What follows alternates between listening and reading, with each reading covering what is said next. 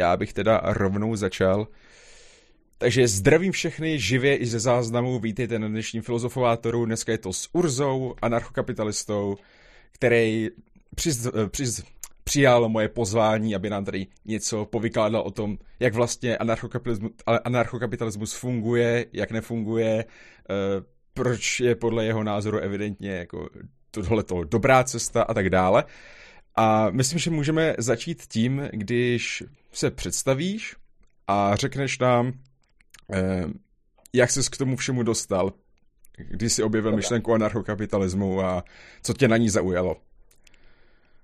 Já jsem Urza, uh, rád vás tady vidím, i když já vás vlastně nevidím, ale jsem rád, že se tady můžeme povídat a že mi bude Lukáš tlumočit vaše otázky. Každopádně, uh, jak jsem se vlastně dostal k anarchokapitalismu, to už je strašně dlouho zpátky, já nevím, 15 let nebo něco takového, no možná 10, nevím, co mezi 10 a 15. A dostal jsem se k tomu tím způsobem, že jsem měl původně na Gimplu dva spolužáky, s kterými jsme pořád řešili společnost, politiku a vůbec všechno. A potom uh, já jsem odešel na vejšku na Matfis a oni šli na ekonomku. A na ekonomce je právě někdo s anarchokapitalismem a rakouskou ekonomickou školou a podobně seznamoval. A oni mi o tom řekli, protože už předtím jsme často diskutovali o, o těchto těch tématech. A když mi o tom řekli, tak já jsem si myslel, že to je hrozná kravina a že prostě státy musí existovat a že svět bez států prostě nedává smysl, že jako hmm. Uh, že, že prostě státy potřebujeme k životu a že bez států by tady, je to to, co napadne většinu lidí, prostě jako svět bez státu by znamenalo úplnou, jako úplný chaos, prostě všichni by se pozabíjeli a nikdo by neposkytoval ty služby, co poskytuje stát a, a všechno by nefungovalo a tak dále. No a tak jsem se s nimi o tom začal bavit, protože jsem jim říkal, že stát prostě potřebujeme a oni mě přesvědčovali, že ne. A já jsem uh, už tehdy teda byl zastáncem minimálního státu. Jinými slovy jsem jako, už tehdy jsem byl zastáncem toho, že vlastně všechno krom bezpečnosti, práva, ochrany před vnějším nepřítelem dokáže zajistit, dokáže trh zajistit, zajistit líp než stát. Ale tyhle ty věci jako právo a podobně jsem si myslel, že musí být centralizovaný a, a státní. No a tak jsme se s nimi o tom uh, dlouho jako debatovali a dohadovali, pak jsme společně založili server uh, Mises.cz, respektive uh, Ludwig von Mises Institut, uh, kde jsme psali články na tohle téma a podobně.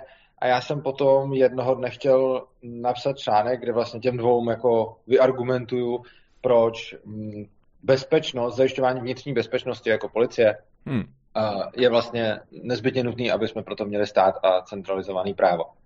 A začal jsem psát ten článek a fakt jsem se mu hodně věnoval, chtěl jsem ho udělat jako fakt dobrý, takže jsem tam roz, rozbíral různý případy, jako co by se stalo třeba ve svobodné společnosti volnotržní, kdyby prostě byl spor někoho fakt bohatýho s někým fakt chudým a tak dále. Rozebíral jsem spoustu těch případů.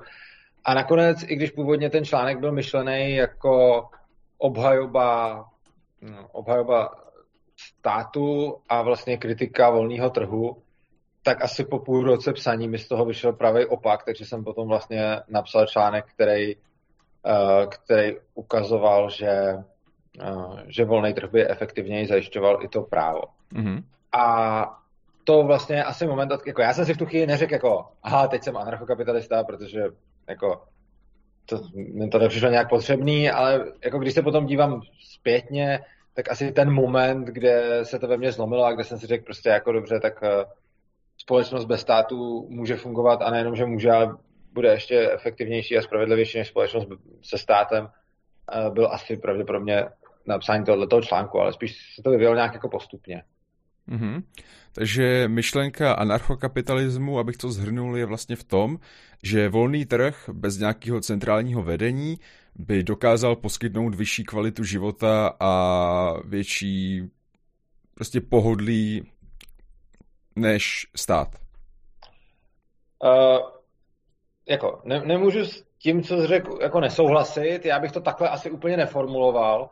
Spíš bych k tomu dodal uh, za prvé, že volným trhem pod tím si každý představí něco jiného. Volným trhem se rozhodně nemyslí prostě spousta trhů, která je teďka považovaná za volný, ale jsou vlastně regulovaný státem. No, prostě ano, k tomu, k, tomu bych, k tomu bych se rád dostal. A, a potom druhá věc, kterou bych řekl, uh, jo, určitě eh, jsem přesvědčený o tom, že volný trh je ekonomicky efektivnější a že by fakt zajistil větší blahobyt a to nejenom pro jako ty bohatý, ale že by zajistil jako, myslím, plošně větší blahobyt a zejména v dlouhodobém horizontu by nakonec i ty nejchudší byli bohatší s, s volným trhem než se státem.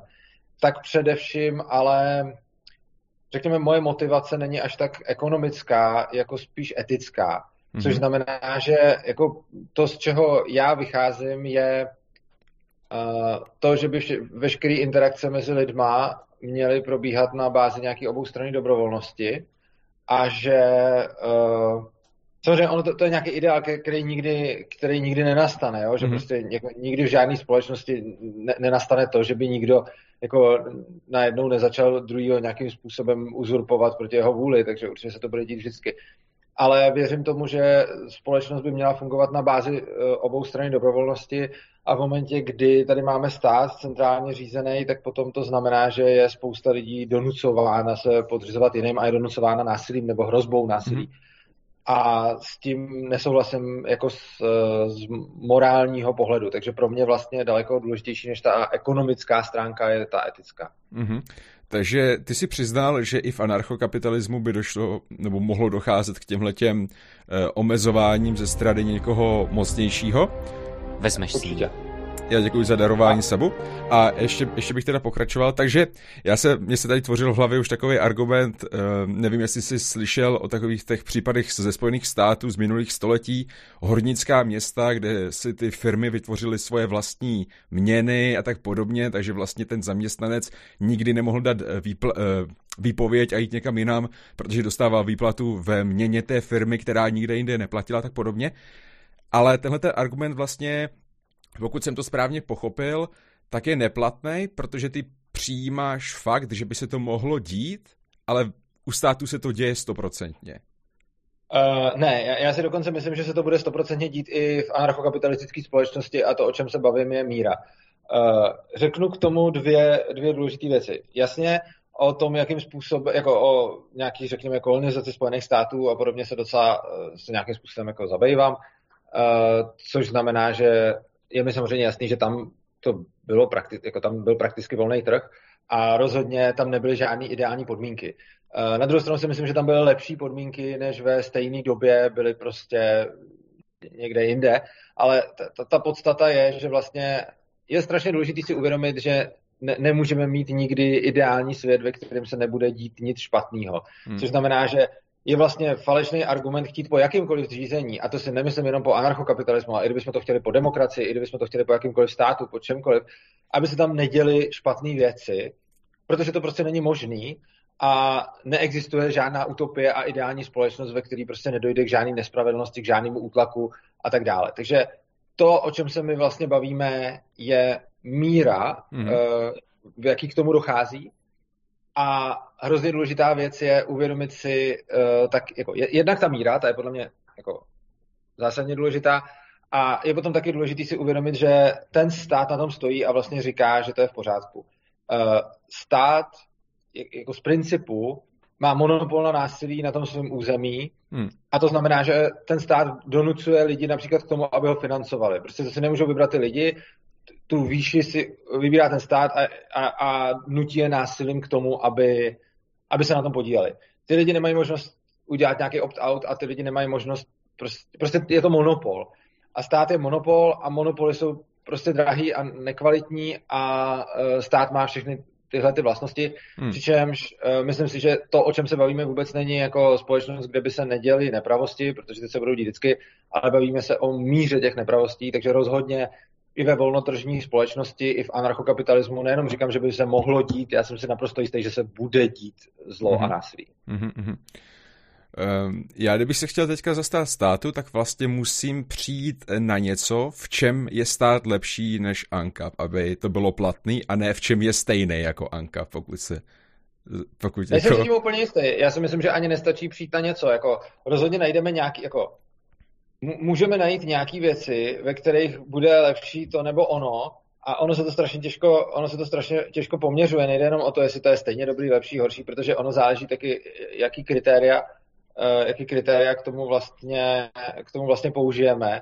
A další strašně zajímavá věc je vývoj v čase, kdy kdy vlastně to, že mám nějakou ekonomickou efektivitu, znamená, že my tím jako v čase bohatne celá společnost, to znamená, že dnešní chudí jsou na tom mnohem líp než eh, chudí před 100 lety a vlastně hmm. dnešní chudí jsou na tom v podstatě i líp než bohatí před 100 nebo dvěma lety. Což znamená, že jenom sám o sobě ten ekonomický růst, i když se může někdy jevit nespravedlivý, potom v čase uh, způsobí jako hojnost všem. A nemyslím si, že jako řešení bude nějaká jako soutěž o to najít, v čem je stát lepší nebo horší, nebo v čem je ANCAP lepší nebo horší, ale myslím si, že je potřeba dívat se na ten celek. Samozřejmě můžeme probírat ty jednotlivý ty, ale nemyslím si, že jako i kdybychom teď našli jednu věc, ve které je stát lepší, tak si myslím, že to nic nedokazuje, protože může existovat deset věcí, ve kterých je ANCAP lepší. A kdybychom našli jednu věc, ve které je ANCAP lepší, tak to pořád ještě taky nic neznamená, protože úplně stejně můžeme najít deset věcí, ve kterých by byl lepší stát. Já si myslím, že teda nejsou, ale teoreticky. Mm-hmm.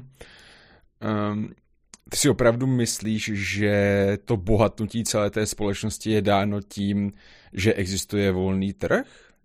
Že ano, řekněme, že, že ti chudí lidé zbohatli díky existenci volného trhu, který způsobil eh, jako celkový blahobyt. Nemůže to zatím být například spoustu těch sociálních věcí, které udělali ty státy, které nařídili těm eh, továrníkům, aby, dodr- aby jakoby zkrácení pracovní doby a placená dovolená a nemocenská, tyhle ty věci, že to vznikalo z velké části kvůli strachu z komunismu a revoluci a tak podobně. Hmm, nemyslíš si, že v tomhle ten stát jako udělal spoustu práce? Uh, jsem si docela jistý, že to tak není a myslím, že to můžu i doložit. Uh, když se podíváme na, uh, když se podíváme na doby, kdy se tohle to ještě nedělo, on přece jenom sociální stát je poměrně moderní výdobytek a sociální hmm. stát je otázkou posledních, jako jak kde, ale řekněme, dejme stov, tomu. stovky let. No. Dávno předtím, než ten sociální stát vůbec existoval, tak lidstvo neustále bohatlo. Když se podíváme, jako výchozí stav je absolutní chudoba, nehostinná příroda, kde prostě každý umře. Výchozí stav jsou jako lovci mamutů. Když se potom podíváme, byla neolitická revoluce, e, lidská společnost se vyvíjela a v těchto, těch, e, v těchto dobách prostě jako lidskou prací a směnou těch produktů, což je v podstatě volný trh, hmm. E, se neustále lidská společnost jako dostávala k tomu, že jedinci v ní bohatli a bohatli. A ne jako, že by jako samozřejmě ty bohatli, i ty bohatý, ale bohatli i ty chudí. Rozhodně se nedělo to, že by z nějakého výchozího stavu, když vezmeme nějaký dlouhodobý horizont, ať už se podíváme kamkoliv do historie, tak nenajdeme jako příliš mnoho, jako jasně, že najdeme třeba, ale to byly taky hlavně státy, že jo? když byl někde nějaký král, který třeba hodně z, jako zotročoval svoje, svoje podaný, tak a když se na to, tak, tak tam ten král bohatnul jako na, na úkor těch poddaných. Ale nenajdeme nikde žádný příklad volného trhu, který by fungoval tak, že prostě ty nejbohatší v něm dlouhodobě bohatnou a ty chudší chudnou. To, co dělá trh, je, že typicky bohatnou jak ty chudí, tak ty bohatí, jako všichni dohromady. A proto si myslím teda, že, eh, proto si teda myslím, že eh, to, to bohatství není zásluhou státu, ale je zásluhou trhu. To, že stát potom přijde a udělá nějaké věci jako zkrácení pracovní doby a podobně, si myslím, že je právě důsledkem toho, že si to potom může díky tomu trhu dovolit a že bychom k tomu došli stejně. Jinými slovy, po průmyslové revoluci došlo třeba ke zkrácení pracovní doby, jenže kdyby došlo ke zkrácení pracovní doby před tou průmyslovou revolucí, tak ty lidi prostě umřou hlady, protože nemají dostatek zdrojů na to, aby se zabezpečili. Takže ono vlastně jako, když už jsme, když jsi zmínil tu průmyslovou revoluci, tak na, na, na týmy přijde, na týmy přijde hodně vlastně zajímavý to, že se strašně často, když se o ní učíme ve škole a podobně, tak všichni řeknou, jo, průmyslová revoluce, to byla ta dětská práce, a podobně. Což mi přijde naprosto absurdní, protože dětská práce tady byla od počátku věku. Už Určitě. Lovci mamutů měli dětskou práci, pak celý středověk tady byla dětská práce. A pak průmyslová revoluce konečně přinesla společnosti dostatek bohatství na to, aby mohla dětskou práci ukončit. A výsledkem toho je, že potom teda přišly státy a řekli, my teď zkracujeme eh, pracovní dobu, ale ta pracovní doba by se zkrátila stejně, eh, protože eh, to lidstvo bylo prostě bohatší kdyby přišly státy před průmyslovou revolucí a řekli by, zkrátíme pracovní dobu, tak ty lidi prostě umřou hlady, protože museli být všichni v zemědělství a museli tam makat od rána do večera. Byl to strašně tvrdý život a pak, když se jim prostě neurodilo, tak stejně umírali. A kdyby najednou přišel někdo jako s odborama a řekl by prostě, hej, tady na tom statku prostě ty nádeníci makají moc, a tak, tak jim prostě zkrátíme pracovní dobu na 8 hodin denně, 5 dní v týdnu, tak prostě všichni umřou. A myslím si, že průmyslová revoluce byl ten moment, kdy se naakumulovalo ve společnosti tak strašně moc kapitálu a tak strašně moc bohatství prostě, že ty lidi už si mohli dovolit pracovat míň a nemuseli pracovat tak tvrdě jako předtím. Mm-hmm. Dobře, ale předtím, než byla ta průmyslová revoluce, tak je pravda... No to, to bychom možná mohli eh, zajít až vlastně do původu nějakých států a tyhle ty věci. A reálně původ států je u té šlechty, která usurpuje ty poddaný svým způsobem. Já myslím, že ještě, ještě starší. No, no jasně, máš tam tu demokracii v Řecku, ale prostě e, základem toho bylo, že byl nějaký náčelník nebo něco a tomu sloužili lidé, kteří ne, nebyli tak silní. Takže vlastně to je od té doby to samý, když se to vezme kolem a kolem, že my máme nějakého toho náčelníka, kterýho si, dejme tomu, volíme, ale svým způsobem jsme nuceni mu sloužit a odvádět mu nějaký daně, tyhle ty věci za tu ochranu a tak. No, svým způsobem možná by se to dalo říct i takhle, i když se to samozřejmě hodně liší. Jsem přesvědčený, že vznik státu je fakt o tom, že prostě někdo, kdo má jako ostřejší meč, větší klacek, těžší ký, eh, tak eh, prostě si zatročí ty ostatní. Dá, dá se říct, že existují dva způsoby, jak se dostávat eh, k majetku. Buď směnou, tedy dobrovolně, že prostě něco jako, jako sám vyrábím a směňu, a nebo vlastně jako násilnou cestou, že teda vezmu ten meč a někomu řeknu, že ho do něj vrazím, když mi nedá to, co, to, co vyprodukoval on.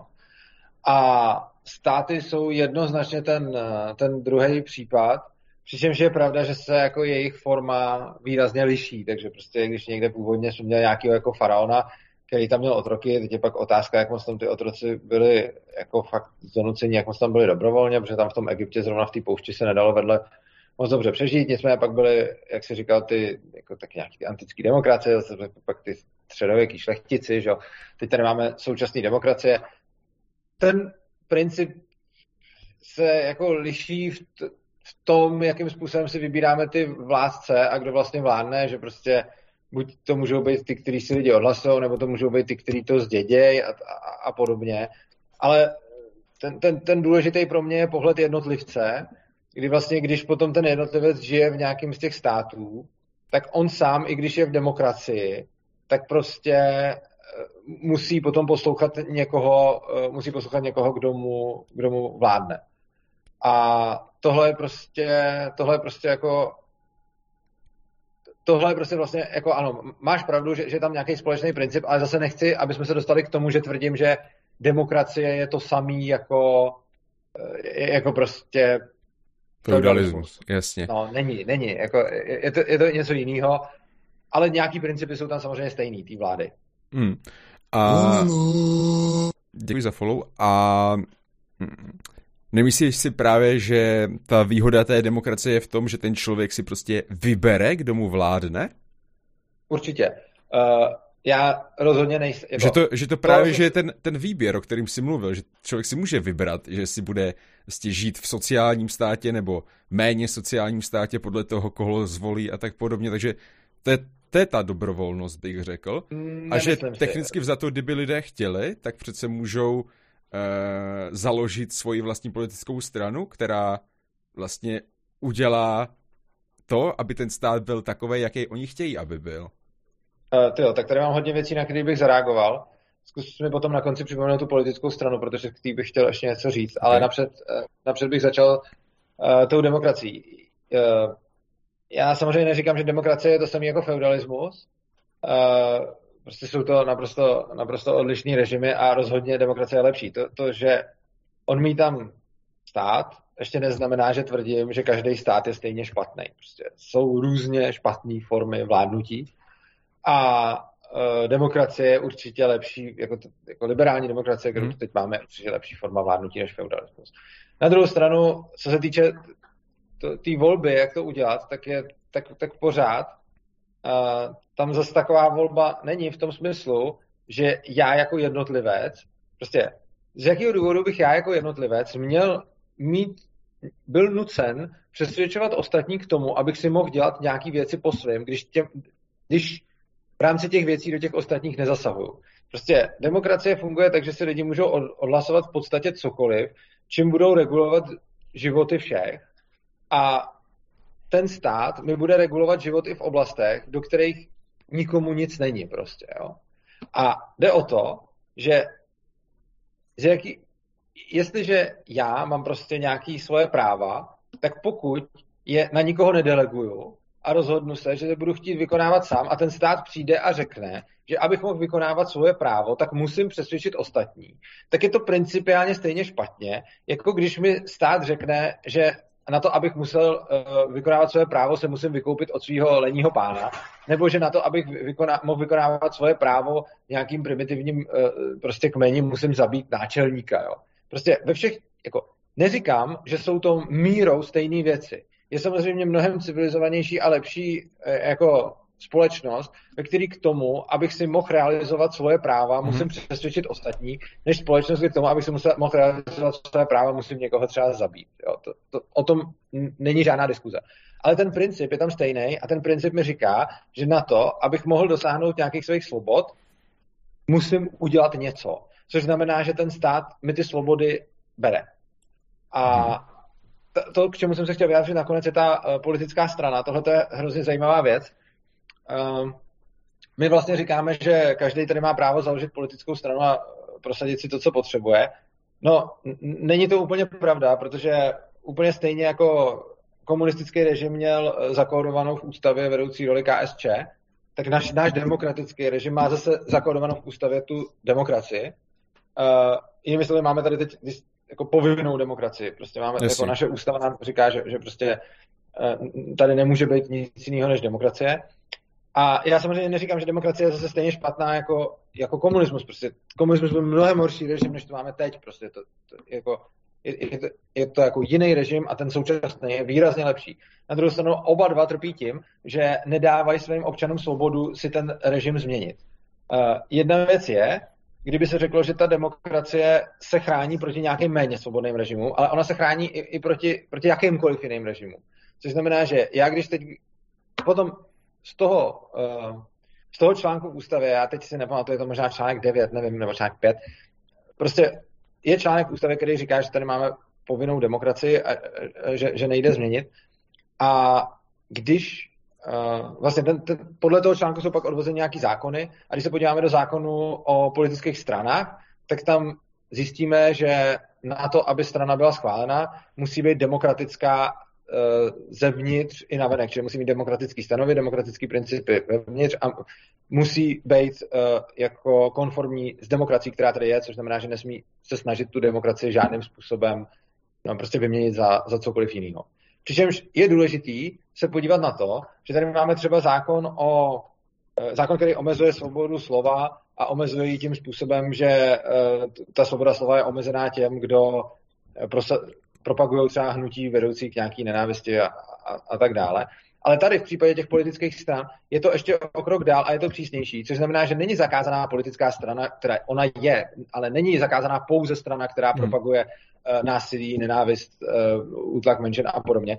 Ale je dokonce zakázaná i politická strana, která prostě není demokratická. Což znamená, že já, kdybych si chtěl teď založit politickou stranu a chtěl bych říct, hele, tady jsme anarchokapitalisti a to, co chceme udělat, je prostě ve sněmovně zrušit uh, jako demokracii a chceme prostě, aby se tady přestalo vládnout a aby prostě tady byl anarchokapitalismus, tak je to protizákonný i protiústavní. Což znamená, že není ani pravda, že by v demo, jako vždycky to má nějaký, nějaký meze a ty meze v demokracii jsou samozřejmě větší než komunismu. Prostě v komunismu na to, aby ten člověk něco tam udělal, tak musel být v KSČ a jít do nějakého ústředního výboru a tam, tam něco dělat.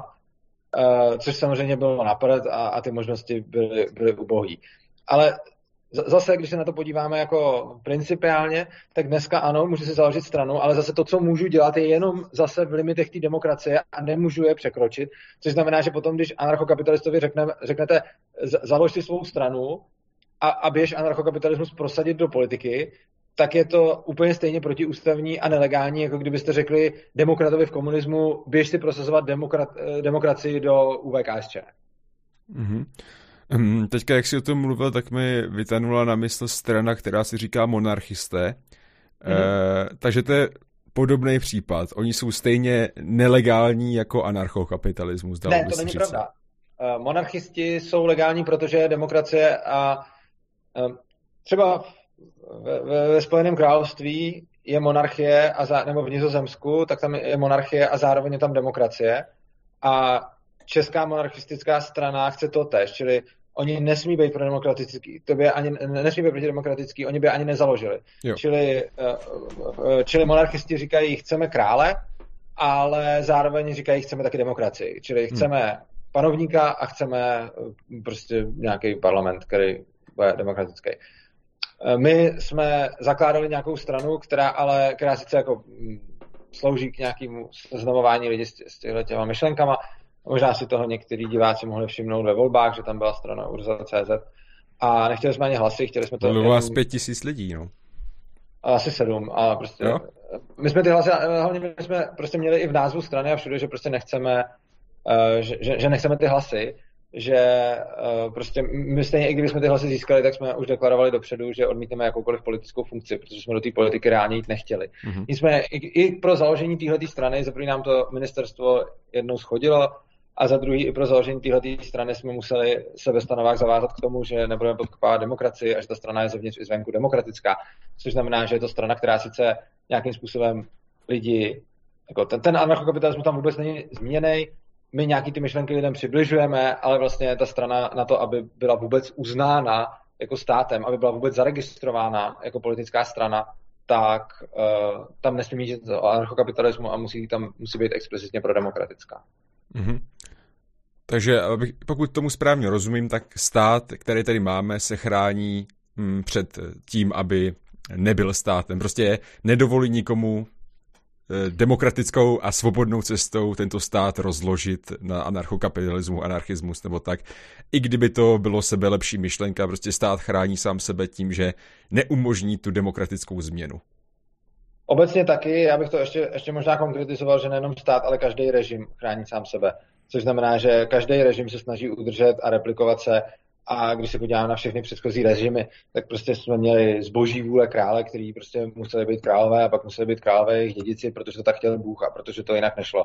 Potom jsme prostě, když se podíváme na nějaký prostě národní socialisty, tak ty zase potřebovali tam mít vůdce a potřebovali tam mít Hitlera a Arice a, a, a jinak to nešlo. Pak když se podíváme na ty komunisty, tak ty zase museli mít vedoucí úlohu komunistické strany a jinak to nešlo. Takže každý ten režim Eh, chrání sám sebe. Eh, v tom ta demokracie není eh, ničím až tak výjimečná. Zase neříkám, že demokracie je tak špatná jako ty předchozí režimy, je mnohem lepší, ale nemyslím si, že, nemyslím si, že je správná, ale demokracie vlastně podobně jako ty předchozí režimy chrání sama sebe a to nejenom tím, že to má v zákonech, ale i tím, jakým způsobem vyučuje děti ve školách, jakým způsobem se vyučují děti ve školách a podobně. Čili vlastně mm-hmm a ta propaganda je jako všudy přítomná, akorát, že tu propagandu těch uh, režimů, ve kterých nežijeme, docela vidíme a tu propagandu toho režimu, ve kterém žijeme, nevidíme, protože jsme ji sami prošli a protože s ní souhlasíme. Takže já jsem teď zrovna přednášel na, na jedné konferenci o vzdělávání a tam jsem vzal, uh, tam jsem vzal vlastně nějaký nějaký pasáže, které jsou ze strategie 2030, což je národní vzdělávací program, jako celonárodní vzdělávací program. A jediný co, tak jsem tam uh, slovo demokratický a demokracie nahradil jako slovama křesťanský a církevní. A přečetl jsem to těm lidem a říkal jsem, tak co, je tohle to propaganda? A všichni řekli, jo, jasně, to je prostě absolutní propaganda, je to, je, prostě všichni, že se přihlásili, že jo. A když jsem to pak přečetl té verzi, která je tam teď, že tam prostě jenom místo křesťanství je demokracie, tak najednou už výrazně méně lidí v tom vidělo tu propagandu. A tohle to si myslím, že poměrně důležitý, že když ukážeme lidem propagandu něčeho, s čím nesouhlasí, nesouzní a nelíbí se jim to a ukážeme jim, hele, tohle to se učí naše děti, tak uh, řeknou, jo, to je propaganda, to v tom vidím. Ale když ukážeme lidem uh, propagandu něčeho, co oni sami nějakým způsobem prostě ne, jako mají rádi, sami s tím souhlasí a jsou z ní, tak jim řeknou, no to, to, to je přece úplně v pořádku, aby to takhle bylo, protože, uh, protože tam vlastně tohle to nevidí, no. Mm-hmm. Uh, kdyby ti stát dal možnost prostě říct, já nejsem součástí tohoto státu a můj pozemek prostě není součástí státu, já nebudu platit daně a když budu potřebovat policii, tak se nedovolám. Uh, přijal bys to? Uh, to záleží na dalších okolnostech. To záleží na tom, jestli by tenhle ten opt-out, uh, jestli by tu možnost jako měli všichni nebo ne. Jako samozřejmě to, abych sám dostal svůj pozemek a nikdo jiný by třeba ne... Prostě já jsem přesvědčený o tom, že kdyby volnotržně, uh, kdyby volnotržně mohla fungovat policie prostě třeba, mm-hmm. tak by byly lidi, co by, nebo, nebo prostě nějaký bezpečnostní agentury, tak by byly lidi, kteří by tuhle službu, tuhletu službu poskytovali. Jenomže prostě stát má monopol na spoustu odvětví, což znamená, že spoustu věcí, i když se já s někým dohodnu, že budeme nějak dělat, že, že prostě se nějak jako, že budeme nějak obchodovat, tak stát prostě řekne ne, tohle to nesmíš. A těch jako těch odvětví je celá řada. To jako není zdaleka jenom policie, to, to, to, je prostě ve zdravotnictví, ve školství, prostě stát zasahuje do toho, jak se máme léčit, jak se máme vzdělávat a tak dále. A i když přijde někdo, kdo řekne, hele, já se chci léčit jinak, a někdo řekne, já ho chci léčit jinak, někdo řekne, já chci vzdělávat své děti jinak, a druhý řekne, já, je já, já to tak chci udělat, tak prostě pokud to není v mezích zákona, tak, tak to nejde. Což znamená, že strašně moc u téhle otázky závisí na okolnostech. Pokud by to znamenalo, že stát se vzdá svých monopolů a že si budou moct Eh, lidi poskytovat ty služby na volném trhu, pak samozřejmě řeknu ano a tohle bych určitě chtěl. Co předpokladu, že to bude znamenat, že já sice nebudu moct pobírat ty služby o státu, ale stát v nich bude mít dál monopol a nikdo jiný nebude smět provozovat bez svolení státu, tak je to naprd, že? Hmm. Ale jako jsem, jako já si ani nemyslím, že ta dobrá cesta je nějaká, jako nějaký velký zrušení státu nebo dokonce nějaká revoluce. To, to jsou jako nesmysly. Vždycky, když někdo dělá revoluci, tak to dopadne blbě a on potom musí používat násilí na to, aby si to udržel a tak. Jako, myslím si, že ta cesta je přesně taková, jakou si tady naznačil, což znamená, že by bylo super, kdyby lidi měli možnost toho opt-outu eh, v tom smyslu, že by stát si přestal uzurpovat eh, monopoly na prostě poskytování služeb, aby prostě jako, jasně, že tady může existovat jako advokátní komora, ale pro boha, když někdo chce, aby jeho právník nebyl z advokátní komory, tak proč ne? Samozřejmě, že tady může existovat prostě uh, jako to, že je někdo doktor a stát na to má nějaký, jako, nějaký měřítka, ale pokud by někdo chtěl, aby ho léčil někdo jiný, tak si myslím, že to tak je v pořádku. Stejně tak, jako je tady nějaká představa, jak by se měly vzdělávat děti, tak zase stát má prostě nějakou představu, jak se mají vzdělávat děti, a když by někdo řekl prostě já to takhle nechci a tady jsem se domluvil s někým a chceme to dělat jinak, tak si myslím, že by jim to mělo být umožněno. A tohle, kdyby bylo možné, tak to bych s tím určitě souhlasil. Mm-hmm. Ty jsi mluvil o tom vzdělávání, to mi připadá strašně zvláštní, protože přece ty zkoušky jako maturita, tituly a tak dále, eh, jasně slouží svým způsobem trošku jako pro stát, ale z velké části je to i orientační pro veškerý zaměstnavatele, protože je to něco jako norma taková, že prostě Eh, stejně jak máš normu toho, že norma železa tamhle toho má tuhle a tuhle kvalitu a tyhle, tyhle ty vlastnosti, ten výrobce si objedná tohleto železo a nedojede mu žádný jiný, tak to, že má někdo inženýra, je nějaká jakoby aspoň částečně záruka, že má nějaký znalosti a jo, chápeš, že tam má, že je trošku normalizovaný a tedy ten zaměstnavatel tak nějak ví, co čekat.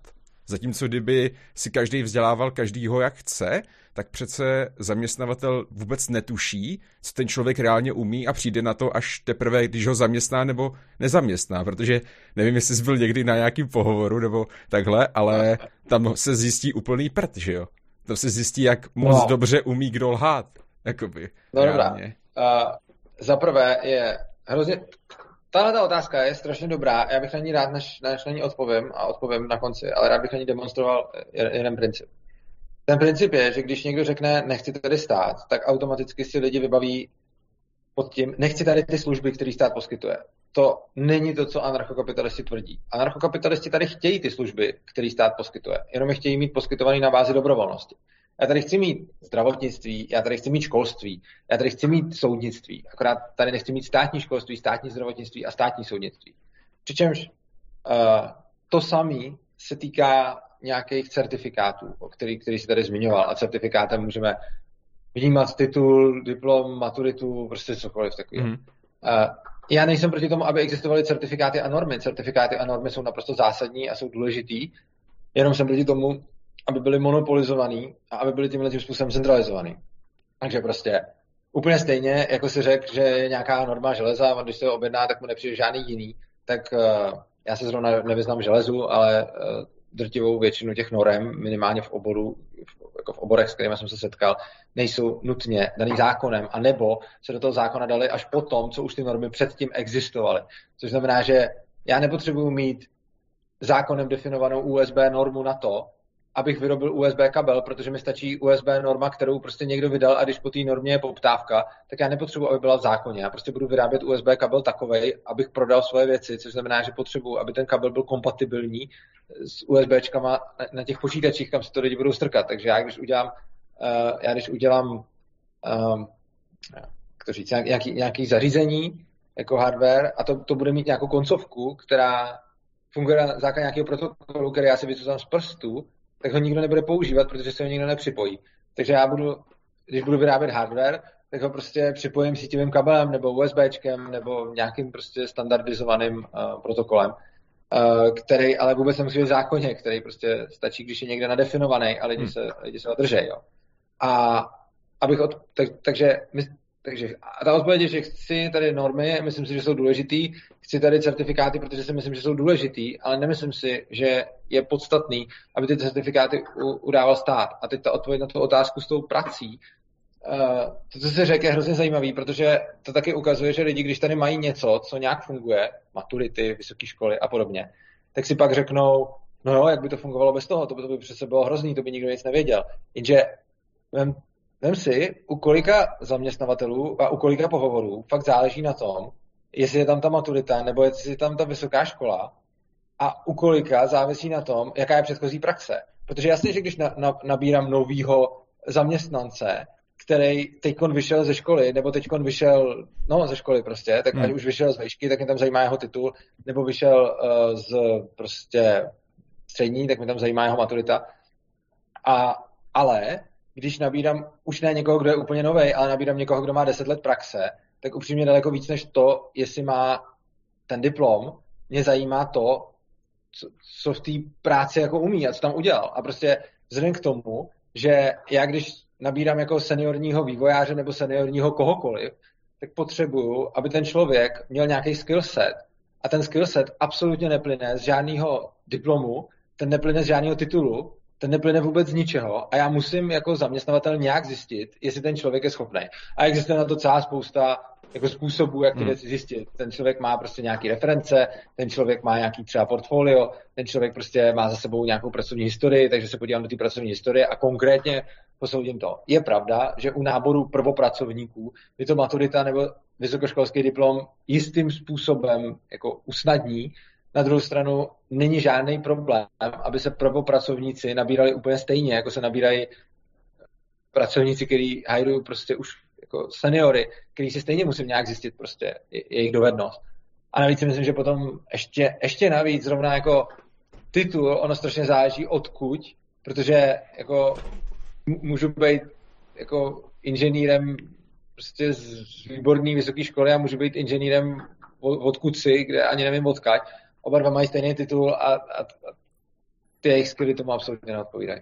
Mm-hmm. Uh, takže já jsem právě, že směřoval spíš k tomu prvonabírání, že jasně, u toho, kdo už má 10 let praxe, tak většinou jsi úplně dole, pojď přejít trošku blíž, ať jsi trošku uprostřed, uh, že u toho, kdo má těch 10 let praxe, tak většinou fakt na tu školu nekoukají, ale jak bys to teda probíhalo v tom světě, kdy oni nevědějí, jako jestli tu školu reálně má, že jo, když, nebo jako, jakou kvalitu ta škola má, jestli to, že má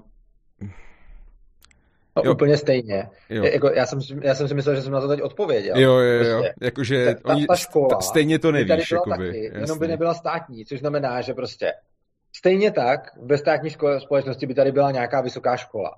Jo? Ne, nebyla by to státní vysoká škola, byla by to vysoká škola, kterou poskytuje někdo jiný než stát. Hmm. Tahle vysoká škola vydá nějaký certifikát, diplom, titul, whatever, vydá prostě něco. Ale nebude žádný univerzální prostě inženýr, ale bude to prostě inženýr z Harvardu nebo inženýr od někud. A te, ten titul nebude sám o sobě platný, ten titul bude v souvislosti s tou školou.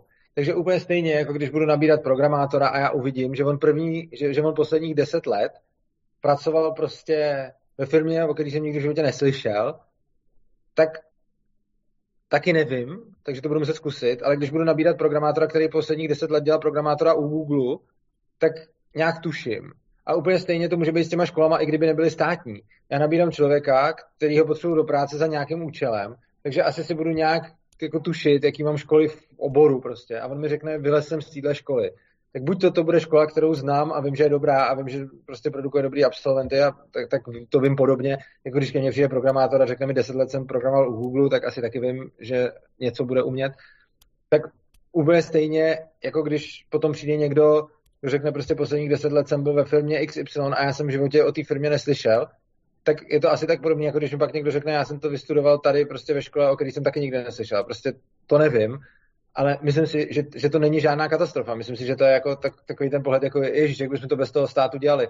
Nedělali bychom to úplně stejně, jak to děláme doteď, jenom prostě to, co děláme u všech zaměstnanců, který nabírám na jako po pěti, deseti, patnácti letech, tak bych to dělal i u těch, který nabírám rovnou po škole. Mm-hmm. No, to mi mm, právě teďka přináší další otázku, že ty lepší školy by asi byly drahý, že jo? Předpokládám. Takže, takže by lidé, kteří nemají dost peněz, nemohli svoje děti poslat na tyhle ty lepší školy, takže by ty děti pak pravděpodobně museli jít na ty horší školy a tím pádem by nemohli dostat tu nemohli dostat tu, to kvalitní vzdělání a tedy by ve výsledku nemohli dostat tu práci, že jo? Protože by se ukázalo, že a no, ty jsi z téhle školy, tam chodí lemplové, to tě nevezme, že jo? Rozumíš? Než odpovím na otázku, chci jenom dát disclaimer, zase je nutný uh, neporovnávat anarchokapitalismus s nějakým neexistujícím ideálem. Jinými slovy, ne, nebudu tvrdit, že uh, děti z že, že všechny děti mají stejnou startovní pozici. Nikdy neměli, nikdy mít nebudou, ani no, tady nemají a, a nikdy. Což znamená, že uh, prostě nějaký socioekonomický zázemí je prostě naprosto zásadní a je zásadní i v naší současné společnosti. To, to je důležité. No, no to, to, to, to rozhodně, já, to, ale, ale... To byl disclaimer před odpovědí jenom. Já, já na tu otázku samozřejmě odpovím. Okay. Uh, ta, jako, ano, mohlo by to tak být, že lepší škola bude dražší, ale ne nezbytně. Prostě hmm. je možný, že někdo udělá lepší školu proto, aby vydělal hodně peněz. Na druhou stranu, on ten trh si to reguluje potom nějakým zpětným mechanismem sám, což znamená, co já chci, mít co nejlepší školu, na který budu mít co nejlepší studenty a co nejlepší učitele. No pokud tu školu udělám zbytečně drahou, tak se sám, uh, tak sám přijdu o spoustu jako talentů, který na to nebudou mít. Což znamená, že čím já víc napálím to školní, tak tím víc sám sobě ubírám možnost být elitní školou, pokud nebudu dávat stipendia, což by byly přesně možnosti, kterými by se mohly uh, i ty chudí, talentovaný děcka dostat někam nahoru. Takže já mám několik možností, jako ten podnikatel, co, co prostě provozuje tu školu. Já můžu buď udělat to, že řeknu, jako moje školní je strašně drahý a prostě dovolí si ho jako horních 10%, ale potom to znamená, že taky přijdu o 90% talentů což znamená, že potom asi dlouhodobě nebudu moc dobrá škola, protože těch talentů tam budu mít těch 10% a vlastně vybírám z mnohem menšího, hmm. jako to. Nebo řeknu, školní je strašně drahý, ale zároveň tady můžete získat stipendium, pokud máte talent, což je způsob, jak ty talenty prostě přilákat.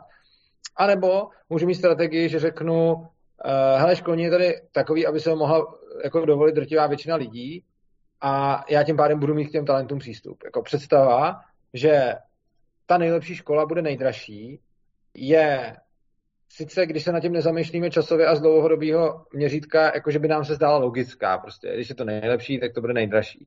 Ale tu nejlepší školu tvoří mimo jiné i ty, nejenom ty pedagogové, ale tvoří i ty studenti, kteří mm-hmm. v té škole jsou samozřejmě, protože eh, není to tak, že když prostě naženu jako skupinu nějakých zbohatlíků, kteří nemají třeba talent, nebo je to vůbec nezajímá, nebo se o to nestarají do nějaké školy a tam jim dám špičkový pedagogy a špičkový prostředí, že z nich prostě budu mít jako nakonec špičkový jako odborníky. Tak to, úplně nefunguje. Ono je potřeba, aby na té škole bylo nějaký jako prostředí, jako podnětný univerzitní, který prostě ty lidi bude nějakým způsobem někam posouvat. Což znamená, že jako udělat výbornou školu, který pak zvednu školní, tak aby se na ní nikdo nedostal, v podstatě je zárukou toho, jak z té školy za chvíli udělám průměrnou školu a výbornou školu se stane nějaká, která předtím třeba tak dobrá nebyla, ale která zvolila takový způsob, aby se tam ty talentovaní jako studenti dostávat mohli. Mm-hmm.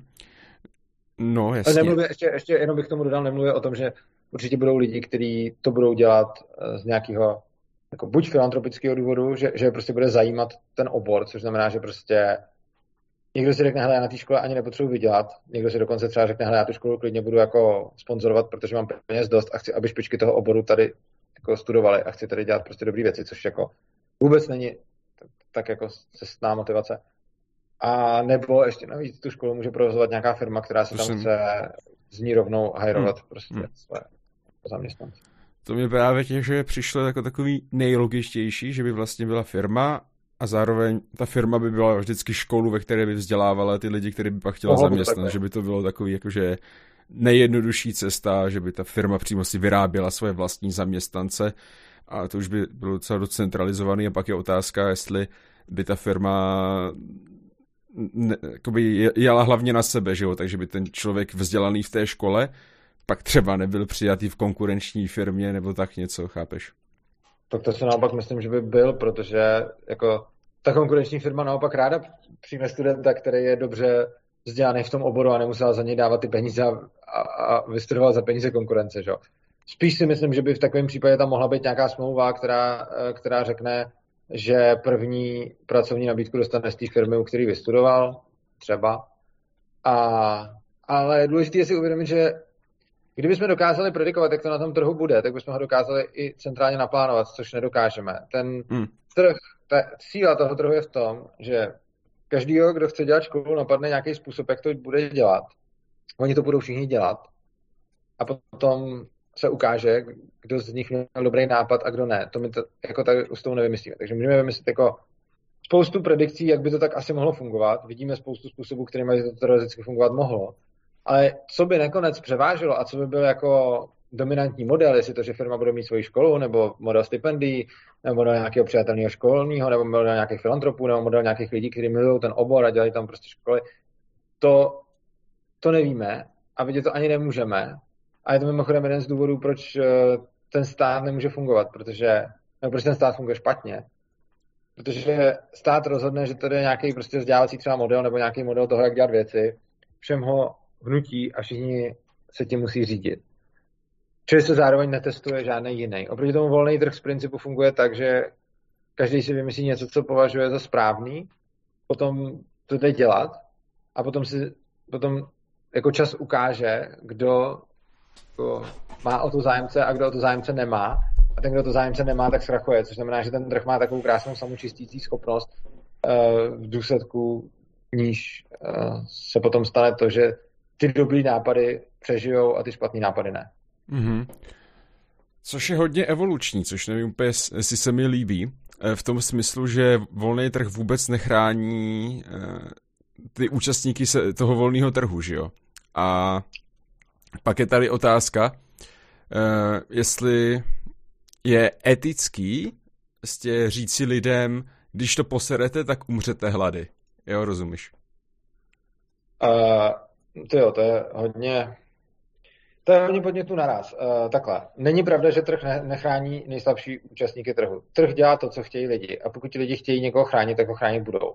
Co když a ho nechtějí chránit, podstatě... že jo, vidíš? No ne, ono to ne, tak, jako, jako že koukej, koukej se teďka, jo, tady nikoho nezajímá, že umře spoustu lidí v nemocnicích, prostě serou na to, že jo. A no ne, tam jde o to. Tam, lidi jsou sobecký není docela. Pravda, jako, no, není pravda, že to, no, lidi jsou sobecký, trh tu sobeckost přetváří na prosperitu ale uh, spíš jde o to, není pravda, že to nikoho nezajímá. Jsou lidi, kteří to nezajímá, ale je spousta lidí, kteří to zajímá. Že? A vlastně snad nikdy v historii nebylo období, kdyby nebyla žádná charita, žádná jako pomoc druhým nezištná a podobně. Záleží, v jaké formě se to dělá a podobně, ale snad nenajdeme žádnou lidskou společnost, která by tohle neměla. Tohle to máme zakodované jako lidi. A teď pozor, já neříkám, že to má zakodovaný každý a že musí nutně být o každého postaráno. To není mimochodem ani ve státu, jo, takže prostě to je zase další jako iluze. Prostě vždycky budou lidi, o který nebude postaráno. Uh, na druhou stranu vždycky budou lidi, kteří se budou starat a který to bude zajímat. Takže jako ne, ne, úplně stejně, jako jsem říkal, nedostaneme se do společnosti, ve které bude, ve které nebude nic špatného, tak se ani nedostaneme do společnosti, ve které nebude nic dobrýho. Prostě bude tady vždycky, jako, budou tady vždycky nějaký lidi, kteří budou pomáhat druhým. Ale není pravda, že trh ty slabý nechrání vůbec. Trh ty slabý chrání nejenom altruisticky, on je někdy chrání tak, že si někdo na chránění těch slabých uh, založí nějaký business model a to, jako, to už třeba tím, že se na tom udělá reklamu, ale nebo třeba tím je hrozně zajímavý příklad třeba ve středověkém Islandu. Právo fungovalo víceméně volnotržně. A, a když tam tam, byl, tam vlastně vzniknul strašně zajímavý, tam vlastně vzniknul strašně zajímavý jako model, ve kterém fungovalo to, že když chtěl nějaký chudej prosadit právo, tak uh, na to musel mít nějaký peníze. A on uh, je neměl, takže by se dalo říct, no takže ty chudí byli teda jako obětí těch bohatých, ale ono nebylo, protože se nakonec objevili bohatí, kteří buď z altruistických jako příčin, ale hlavně taky ze sobeckých příčin, kdy třeba oni se Oni šli zastupovat oběť nějakého zločinu za svoje peníze proto, že když si ta oběť potom vysoudila oškodní, tak část toho oškodního připadlo jim. Což znamená, že, což znamená, že vlastně ten trh nachází cesty, že když je někde po něčem poptávka, tak tam potom k tomu vzniká i nabídka. A není pravda, že ten trh prostě ty lidi nechrání. A je pravda, že stát je taky nějakým způsobem chrání, na druhou stranu ten stát jim i spoustou způsobů ubližuje, akorát, že jsou viditelný ty způsoby, kdy jim pomáhá a jsou celkem málo viditelný ty způsoby, kdy jim ubližuje. Když prostě, když se podíváme na nějaký jako relativně chudí lidi u nás, jo, prostě nemají práci, jsou na nějakých dávkách a my teď řekneme jako tyhle, tak prostě ty lidi jsou na dávkách a nebejt státu, tak by prostě umřeli hlady. Ale to je samozřejmě jako iluzorní pohled, protože vidíme tam to, co je vidět, že oni dostávají ty dávky, ale nevidíme tam to, co není vidět, jako třeba proč nemají tu práci a proč je tak těžký začít podnikat. Protože tady, když prostě seš prodavačka v Tesku, máš na šéfa a nízký plat, tak s tím nemůžeš moc nic udělat a když tě vyhodí, tak to máš, no teď zrovna v této době ne, ale řekněme, že v jiné době, kdy uh, je to na trhu práce méně veselý pro zaměstnance, tak potom uh, třeba se taky nemusíš na práci a když ji seženeš, tak je to práce blbá. Na druhou stranu je to tak do obrovské míry i proto, že v dnešní době strašně moc lidí, kteří by dokázali něco dělat, prostě vykopnou prodavačku z Teska a co ona může jít dělat, jít jako do Alberta, anebo jít někam do skladu, anebo někam uklízet. Rozhodně nemá moc reálnou možnost, jako ne, že by ji neměla teoretickou, ale strašně moc z nich nemá reálnou možnost se postavit na vlastní nohy a udělat si nějakou živnost ve smyslu, že prostě doma uvaří guláš a bude to lidem prodávat prostě u stánku venku. Hmm. Protože na to potřebuje mít prostě EET, něco z hygieny, něco prostě e, e, jako milion různých no musí vést účetnictví, musí platit daně a teď ona vůbec neví, jak to udělat. Čo? Takže celá spousta lidí, kteří by mohli normálně pracovat, prostě potom v důsledku toho státu nemůžou pracovat, protože se musí spolehat na, řekněme, nějaký trochu víc institucionálnější jako způsoby zaměstnání, což znamená, že potom No, jako paradoxně potom v tímhle ten stát pomáhá těm schopnějším a škodí tím méně schopným, kdy vlastně ten schopný člověk, který je schopný se prokousat jako tou byrokracií, který je schopný eh, porozumět ten zákonům, který je schopný nějak prostě se postavit na nohy, vyznat se v tom prostředí a zjistit si na to, aby prostě tady otevřel stánek a něco tam prodával, co k tomu vlastně potřebuje. A ještě potom ustál to, když mu tam přijde nějaká prostě kontrola a teď, ho, a teď on teď mu tam budou mávat nějakýma zákonama, kolikrát i neexistujícíma, tak aby se prostě nějak v tom vůbec jako zorientoval. Oproti tomu drti, jako obrovská masa lidí tohle to prostě vůbec nedokáže a jsou to lidi, kteří by dokázali prostě jako něco dělat, jsou to lidi, kteří by dokázali prostě jako jít a něco dělat pro ostatní a to jim prodávat. A nemůžou to dělat, protože jim v tom ten stát brání.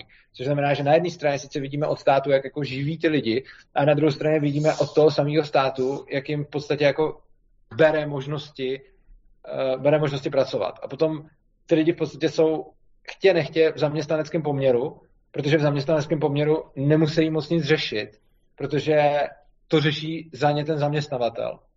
Mm. A vlastně zaměstnavatelem tady může být jenom ten, kdo je schopný se nějakým způsobem uh, poprat jako s, tě, s tou byrokratickou džunglí, která tady je.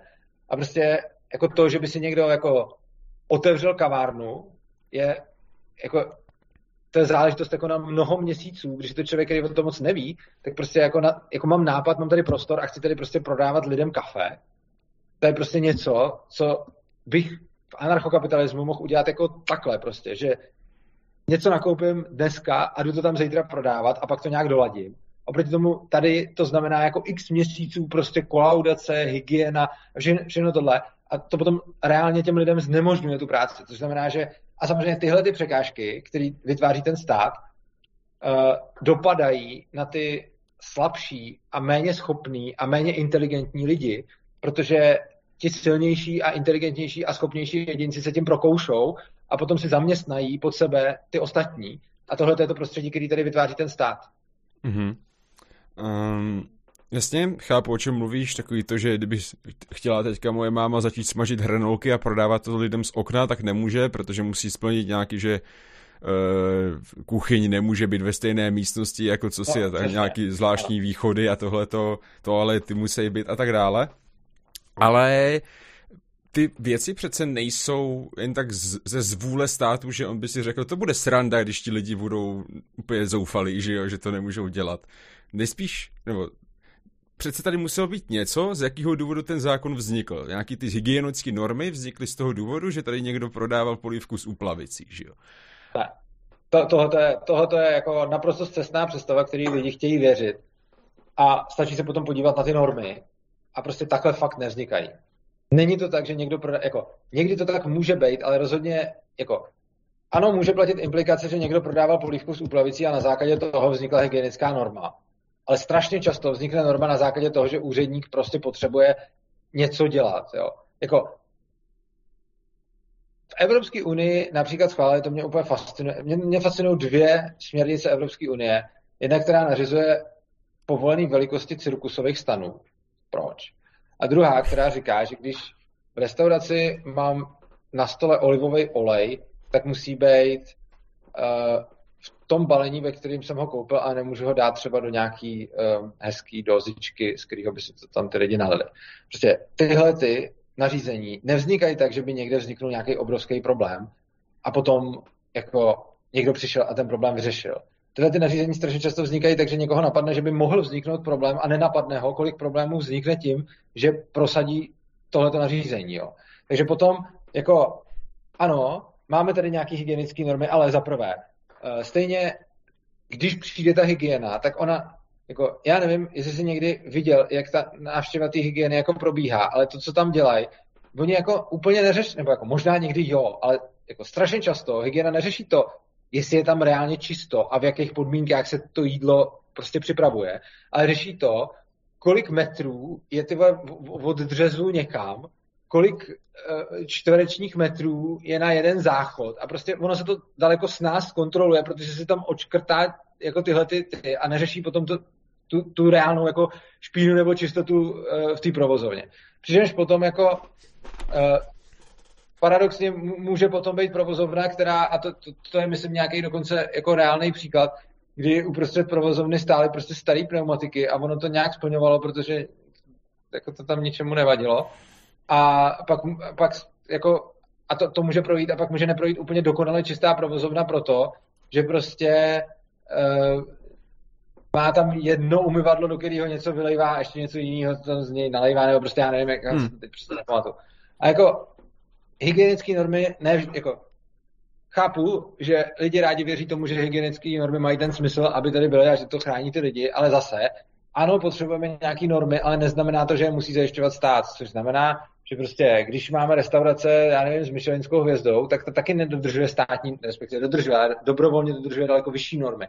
A potom můžeme mít spoustu restaurací, u kterých víme, že budou ty normy dodržovat. Když prostě pojede člověk někam a dovolenou, no. Já vždycky dělám to, že se tam s tím jídlem, který tam dělají, protože si chci užít to, to lokální jídlo, ale vím, že jsou lidi, kteří třeba nemají silný žaludek a v nějakých míň, uh, v nějakých míň civilizovaných zemích si tam prostě najdou nějaký KFCčko, mekáč, něco, protože věří tomu, uh, že to tam bude upravovaný způsobem, který odpovídá našim jako standardům a ne tamnějším normám, což je, je samozřejmě taky přístup a je, je to přesně o tom, že ta firma se rozhodne sama dobrovolně dodržovat jako jiný normy, než řekne stát. Neza, neříkám nutně přísnější nebo méně přísný, ale prostě jiný. Hmm. Ono, spousta těch státních norm je úplně zbytečných a spousta jako věcí ani nepodchycujou. Což znamená, že já budu jako daleko spíš věřit tomu, když prostě, když půjdu do nějaký restaurace, tak budu daleko spíš věřit tomu, že se tam nějak podívám, vidím, jak to tam vypadá. Samozřejmě, nemus, samozřejmě nevidím všechno, nepustím mě do kuchyně, může tam být side ale to může být dneska úplně stejně taky. A jak říkám, normy jsou potřeba, což znamená, že pokud by na volném trhu byl velký problém, že lidi často přijdou do restaurace a potom se z toho posadou nebo z toho dostanou polivku s uplavicí nebo něco takového, tak potom bude logicky vznikat to, že někdo přijde a bude těm restauracím dávat nějaký certifikát na to, hele, ty splňují tuhle tu normu. Přičemž jako může potom někdo říct, hele, ale tak proč teda ty normy neudělat centrálně, pro, pro, proč to nechat decentralizovaně, ale já si myslím, že právě protože potom ta možnost volby. Prostě někomu víc vyhovuje, že si zajde, že bude mít větší výběr restaurací a si zajde prostě koupit táhle hranolky, který usmažila prostě tvoje máma u stánku, aniž tam třeba nějak řešila prostě něco zásadního, tak prostě já třeba spíš mám tendenci jako v tomhletom, eh, v tomhletom to za stolik neřešit, ale pak jsou třeba lidi, kteří kterým na tom záleží a který si zase budou sledovat jako svoje kritéria pomocí norem. Takže jako určitě, kdyby ty normy nebyly státní, tak vzniknou, vzniknou volnotržní, že? protože o cokoliv, o co je zájem na, na trhu, tak prostě někdo začne poskytovat. Mm-hmm. OK. Chceš mi teda říct, že ty normy uh, by vznikly bez zásahu státu? Že by někdo vyloženě přišel a řekl, no máte to v pohodě, zaplatte mi a já vám tady dám prostě na dveře certifikát, že jste čistá restaurace, jo? Ano, nebo by buď tak, anebo by to mohlo být i třeba formou jako recenzí a podobně. Každopádně, uh, což jako i dneska vlastně. probíhá. Každopádně uh, ta poenta by byla, že by, ta, že by k té normě nemohl nikdo někoho donutit. Což, což znamená, že já jako zákazník si můžu vybrat, jestli chci jít v restauraci, která má normu, že je fakt čistá, anebo chci jít v restauraci, která tu normu nemá a má tam něco jiného zajímavého, co mě může lákat, ať už prostě nízká cena, nebo prostě větší výběr těch restaurací, nebo prostě... Ona by tam ta nízká cena byla, protože ty lidi jako by tam asi tolik nechodili, když by viděli, že tam je třeba špína nebo něco takového. No, že? ale tak to bylo... i dneska, že jo, i dneska si můžu vybrat jako resta... prostě je daný dneska nějaký standard, který musí dodržovat všichni, což má ten efekt, že ten, komu vyhovuje přesně ten standard, je asi v pohodě. Ten, který by chtěl standard vyšší, si musí vyhledávat uměle vyšší standardy a má tu situaci náročnější, protože je mnohem, protože tím, že je tady tenhle ten jeden standard, tak je mnohem menší tendence, aby vznikaly nějaký certifikáty. A ten, kdo má ten standard nižší, tak ten má úplně smůlu, protože ten, tomu, tomu ani stát jako ne, nedovoluje uh, se, se tam jako najíst. Jo. Jakože takže ty, ty říkáš, že by člověk měl mít svobodu se otrávit jídlem a je to jeho zodpovědnost a stát mu do toho nemá co kecat. Ano, ale zároveň si nemyslím, že by byla úplně jako typ, jako ano, člověk má, typ, jako měl by mít svobodu se otrávit jídel a jídlem a měl by být svobodu na sebe jako brát to riziko. Přičemž jako, ano, když půjdu do restaurace a budu tam tak mít otravu jídlem, tak tam už pravděpodobně příště, ne, samozřejmě jsou jako extrémní příběhy, že bych mohl jako dokonce umřít, ale jako, jako, když pomineme tyhle ty extrémy, které stejně by se potom řešili jako tím, že, jako, že někdo někoho zabil, takže když někdo zabije, tak to, to, to, to, řešíš prostě jinak, to řešíš nějakou jako žalobou, která samozřejmě zase nemusí být jako u státních soudů a tak dále. A prostě jasně, kdybych prostě umřel, tak, tak někdo bude tu restauraci žalovat, že mě zabili. A to je jako jiná kapitola. Ale prostě když tam půjdu a budu z toho mít sračku a budu mít prostě budu mít blbě, tak už tam příště jako nepůjdu. A jako, a samozřejmě si myslím, že bych měl mít svobodu si něco takového vybrat, protože proč ne? Protože jako, jako nevidím důvod, proč by tohle měl za kohokoliv rozhodovat kdokoliv jiný. No, to možná to je v tom, že, víš co, uh, že ty nařízení toho státu, eh, ty hygienické normy a tyhle ty věci, tak se snaží předcházet tomu, aby ty lidé dělali ty chyby, který, který už předtím udělal x lidí předtím, aby se prostě předešlo té situaci, že ten člověk musí tu chybu udělat, aby ta restaurace zkrachovala, aby ta a restaurace rovnou ani nevznikla, že jo, když to nesplňuje. A to není, jako to, tohle je prostě, to je taková ta pohádka o tom, jak by to mělo fungovat, ale ono to také stejně nefunguje prostě. Máme tady hygienické normy kdo koukal prostě na Ano šéfe, tak viděl Polreicha, jak vytahoval schnilý maso prostě eh, z mrazáku prostě v restauraci, kde tam jedli lidi. Prostě to, že, nadáme, že dáme ty hygienické normy, prostě není garance toho, že ty normy budou dodržované. Prostě nebudou, budou často překračovány. Uh, Naopak to, že bude absence vynucených norm, neznamená, že žádné normy nebudou. Neznamená to, že lidi budou muset dělat ty chyby. Ono to klidně může znamenat, že uh, bude existovat nějaký certifikát, který prostě uh, si ty restaurace budou dobrovolně brát a já potom, pokud teda mi na tom záleží, tak nepůjdu do, do restaurace, která ten certifikát nemá a půjdu prostě jenom do té, která ho má. Čili já nejsem jako nucený dělat tu chybu, ale myslím si, že bych měl mít tu možnost, už protože to nemusí být nutně chyba. Může to být prostě jenom jiná preference. Jako, já když to řeknu jako čistě za sebe, mně skoro nikdy není blbě z jídla prostě. Mm-hmm. I když prostě všem, kteří tam se mnou byli, tak je jim blbě z jídla, tak, eh, tak prostě mě, mě skoro nikdy není prostě. A nevidím důvod teda, proč by pro mě měla platit stejná norma jako pro někoho, eh, kdo má prostě fakt citlivý žaludek a nemůže jíst prostě strašně moc věcí. Takže uh, myslím si, že a, a to, tohle je se vším. Prostě kdy, kdykoliv dáš nějakou normu, tak jako normy jsou super a je super, když mají všichni možnosti dodržovat nebo nedodržovat. Každý se prostě k té normě buď přihlásí nebo nepřihlásí a já když teda od něj něco odebírám, ať už je to prostě USB kabel, ať už je to hygienická norma, ať už je to prostě nějaký standard, nějaký best practice, jak něco vyráběli a podobně, tak prostě já mám mít možnost tu normu přijmout a taky ne. A každý zákazník má mít no, jako možnost říct jako, hele, já tu normu vyžaduju, anebo taky ne. Mm-hmm. Protože si myslím, že neexistuje žádný úředník, který to dokáže vymyslet jako univerzálně tak, aby to platilo pro všechny lidi dobře. Mm-hmm. Jo, dobře, to dává smysl, jakoby, aby si člověk vybral, jestli teda chce riskovat tu restauraci, která to nemá, ona to třeba nemá kvůli tomu, že to ještě nestihla mít, že ho člověk neví. Třeba, a, no. a nebo jestli půjde do té s tím certifikátem, ale zaplatí třeba víc peněz. A nebo třeba to nemá, protože na to kašle a že prostě si řeknou, jako, hele, my tady budeme dělat tak dobrý jídlo, že si to stejně lidi, že se nás napíšou dobrý recenze. A nebudeme utrácet za certifikát. A nebudeme utrácet, jako to, je, to je prostě jejich jako rozhodnutí. A to, že nemá certifikát, neznamená, že to prostě musí být nutně jako, že tam jim někde z nějakého psince. Mm-hmm. Um, jo, restaurace, dělení a tak dále, OK. Uh, Tady jsem zaznamenal v chatu jednu takovou otázku, která je teda trošku fauluidní, že tady dává na výběr, že dejme tomu, že ta s certifikátem nebude pouštět černochy, zatímco ta bez nebude mít problém s černochama, takže černoši budou muset chodit do té bez, což samozřejmě tahle ta situace nikdy nenastane, protože vznikne třetí restaurace, která bude mít certifikát a bude pouštět černochy, protože s tím vydělá víc peněz, že jo? Nějak takhle. Vlastně těch restaurací bude celá spousta a určitě bude no. nějaká restaurace, která tam nepustí černochy a, a bude nějaká restaurace, která tam bude a nebude mít certifikát a upřímně řečeno jako, jestli to je hezký udělat si restauraci, do které nepustí černochy. Na druhou stranu, já když uvidím restauraci, která tam má napsáno nepouštíme černochy, tak půjdu prostě dál a to tržbu jim tam neudělám. A prostě všechno má nějaké no, své dopady. jasně. To, a, myslím to si, si teďka... a jako zase někdo tam půjde. Takže a jako, hmm. myslím si, že jako OK, když prostě někdo si udělá restauraci, kam prostě nechce jako černochy, jako mně to přijde jako úplně debilní, na druhou stranu je to jeho restaurace, tak bychom tam měli platit jeho pravidla a prostě pokud tam nepustí černochy, tak to ale bude mít zase tu, ten efekt, že spousta lidí tam nebude jíst, spousta lidí mu třeba ani neprodá prostě, jo, jako, neříkám, že nesežene dodavatele, ale prostě zase, když někdo bude mít restauraci, která bude vyhlášená tím, že je to jako rasistický hovado, tak prostě myslím si, že strašně moc lidí tam vůbec nepůjde. Já bych tam nešel, no, třeba. Já bych tam taky nešel, jako spousta lidí tam prostě nepůjde. Někdo tam půjde, někdo tam půjde možná i právě proto, že, že řekl, jako nepuštíme černochy, tak si někdo řekne, jo, super. A zároveň jako, já bych tam nedodával ani jako dodavatel do takové restaurace, jo. takže potom on bude mít jako zúžený výběr, uh, zúžený výběr jako z dodavatelů. Ale myslím si, že je hrozně důležitý lidem nechat svobodu, pokud nejdou někoho omezovat, ale jenom to, co dělají, je, že mu neposkytnou svoji službu, tak si myslím, že každý by měl mít právo si sám vybrat, komu chce a komu nechce poskytovat své služby.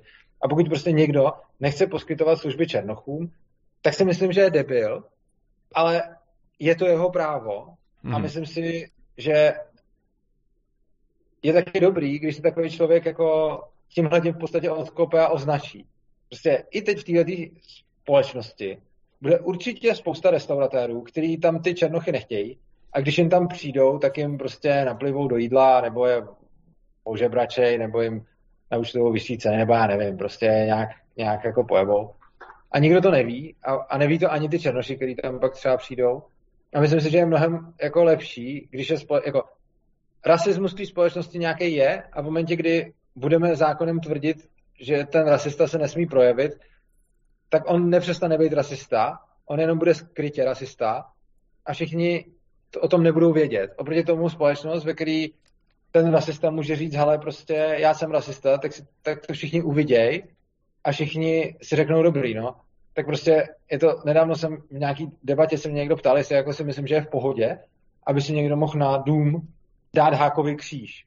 A já si myslím, že to je dobrý, aby to ty lidi mohli, hmm. protože kdybych, a on říká, a co, co když budeš soused toho člověka, který si dá na dům hákový kříž? A já si říkám, ty bláho, kdybych byl soused člověka, který si chce dát na dům hákový kříž, tak chci, aby ho tam měl a abych já to viděl a abych prostě věděl, co je to zač a abych prostě jako měl přehled a ne jako teď, že on by si tam chtěl dát hákový kříž, ale nedá si ho tam, protože prostě to nemůže udělat legislativně, ale je to nějaký nacista a já se s ním tady budu bavit, aniž to budu vědět, a tak to už to radši budu vědět, abych se potom mohl svobodně vybrat, jak s tím naložím. Hmm, jasně. Takže v anarchokapitalismu by byla i svoboda toho být hovado, jakoby. A... Myslím, že ano, ale do jisté míry, jako, myslím si, že je naprostá svoboda každého si dát na dům hákový kříž, je svoboda každého neobsloužit Černocha, ale není svoboda každého tomu Černochu ublížit, není svoboda každého těm cokoliv dělat jiným lidem a není svoboda jako nikoho, aby prostě útočili na ostatní. Hmm. Což znamená, že jako bejt, bejt, svoboda být hovado je podle mě dobrá, dokud nejdu a neútočím tím na jiný lidi a útokem myslím, to, že jim budu něco dělat a ne to, že jim jenom něco nedám. Mm-hmm. Uh, to je sice fajn, ale ve chvíli, kdy by teda třeba policie nebo takhle byla tržní, tak ve chvíli, kdyby ten člověk si řekl, jo, mně se nic nestane, já si nezaplatím policii, tady se mi nikdy nic nestane, tady to je bezpečná vesnice, tak v tu chvíli by bylo naprosto legální toho člověka zabít. Ne, nebylo. Uh, nebylo by to legální, protože uh, jedna věc je, jako pojem legální má smysl jenom tam, kde je nějaký stát. No jasně, tak nenašel jsem lepší slovo, ale, legitim, ale prostě legitimní. Legitimní by to nebylo, z toho důvodu, že jako jedna věc je, na, na co mám právo, a druhá věc je, jaký právo já si můžu vymoct. I kdyby ten člověk si nezaplatil žádnou bezpečnostní agenturu, tak si ji může zaplatit uh, buď po tom, co se něco stane, anebo v případě, že ho zabijou, tak uh, ji může zaplatit někdo jiný za něj a může, může ta vražda být stejně potrestána. Což znamená, že kdybych byl ve společnosti a já budu vidět, že můj soused si neplatí žádnou bezpečnostní agenturu a budu ho zabít, tak ale pořád vím, že můžu nést následky, protože někdo jiný může zaplatit tu bezpečnostní agenturu. Plus, další možnost je, zrovna u těch bezpečnostních agentur, oni úplně nechtějí mít, jako oni mají taky svoje klienty a nechtějí mít úplně okolo nich vrahy, že? Takže ono jako není vlastně v zájmu nikoho, a to ani těch bezpečnostních agentur, ani těch ostatních sousedů, ani těch lidí, kteří tady žijou, aby se nějakým způsobem vraždilo. Což znamená, že když dojde k nějaký vraždě, tak buď ten člověk má teda někoho, eh, kdo se za něj postaví takhle přímo, že si platil třeba nějakou tu bezpečnostní agenturu a tak, nebo jí za něj zaplatí po té vraždě nějaký prostě jeho třeba příbuzný nebo někdo jiný, nebo někdo úplně, kdo ho třeba nezná a bude to jako altruistický čin, anebo to může být čin, že prostě já nechci, aby se tady pochybovali vrahové a prostě je ve společenském zájmu chytat vrahy. A teď jako, není vůbec sporu o tom, že je ve společenském zájmu chytat vrahy, Hmm. A jde jenom o to, jakým způsobem schromáždíme prostředky na to, aby se to dělalo. To, jak to děláme teď, je, že prostě každému vezmeme nějakou část jeho třeba příjmu nebo prostě majetku a podobně a z toho platíme nějaký lidi, kteří stíhají vrahy. Lidi, kteří stíhají vrahy, ale můžeme platit i jiným způsobem a můžou to platit lidi dobrovolně, protože co se stále nebude měnit, je to, že není ve společenském zájmu mít v té společnosti vrahy. A v momentě, kdy něco není v zájmu lidí, tak ať už ve státu nebo na volném trhu se nějakým způsobem začne řešit to, aby se to nedělo.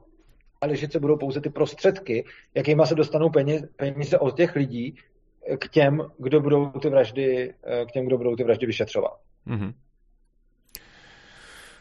Um, v tuhle chvíli tady panuje taková situace, že samotná realita toho, že existuje nějaká policie, která jakoby ideálně chrání všechny, nebo drží nad všema jakousi ochranou ruku, aspoň jakože iluziorně, tak samotná existence té policie snižuje kriminalitu, že jo?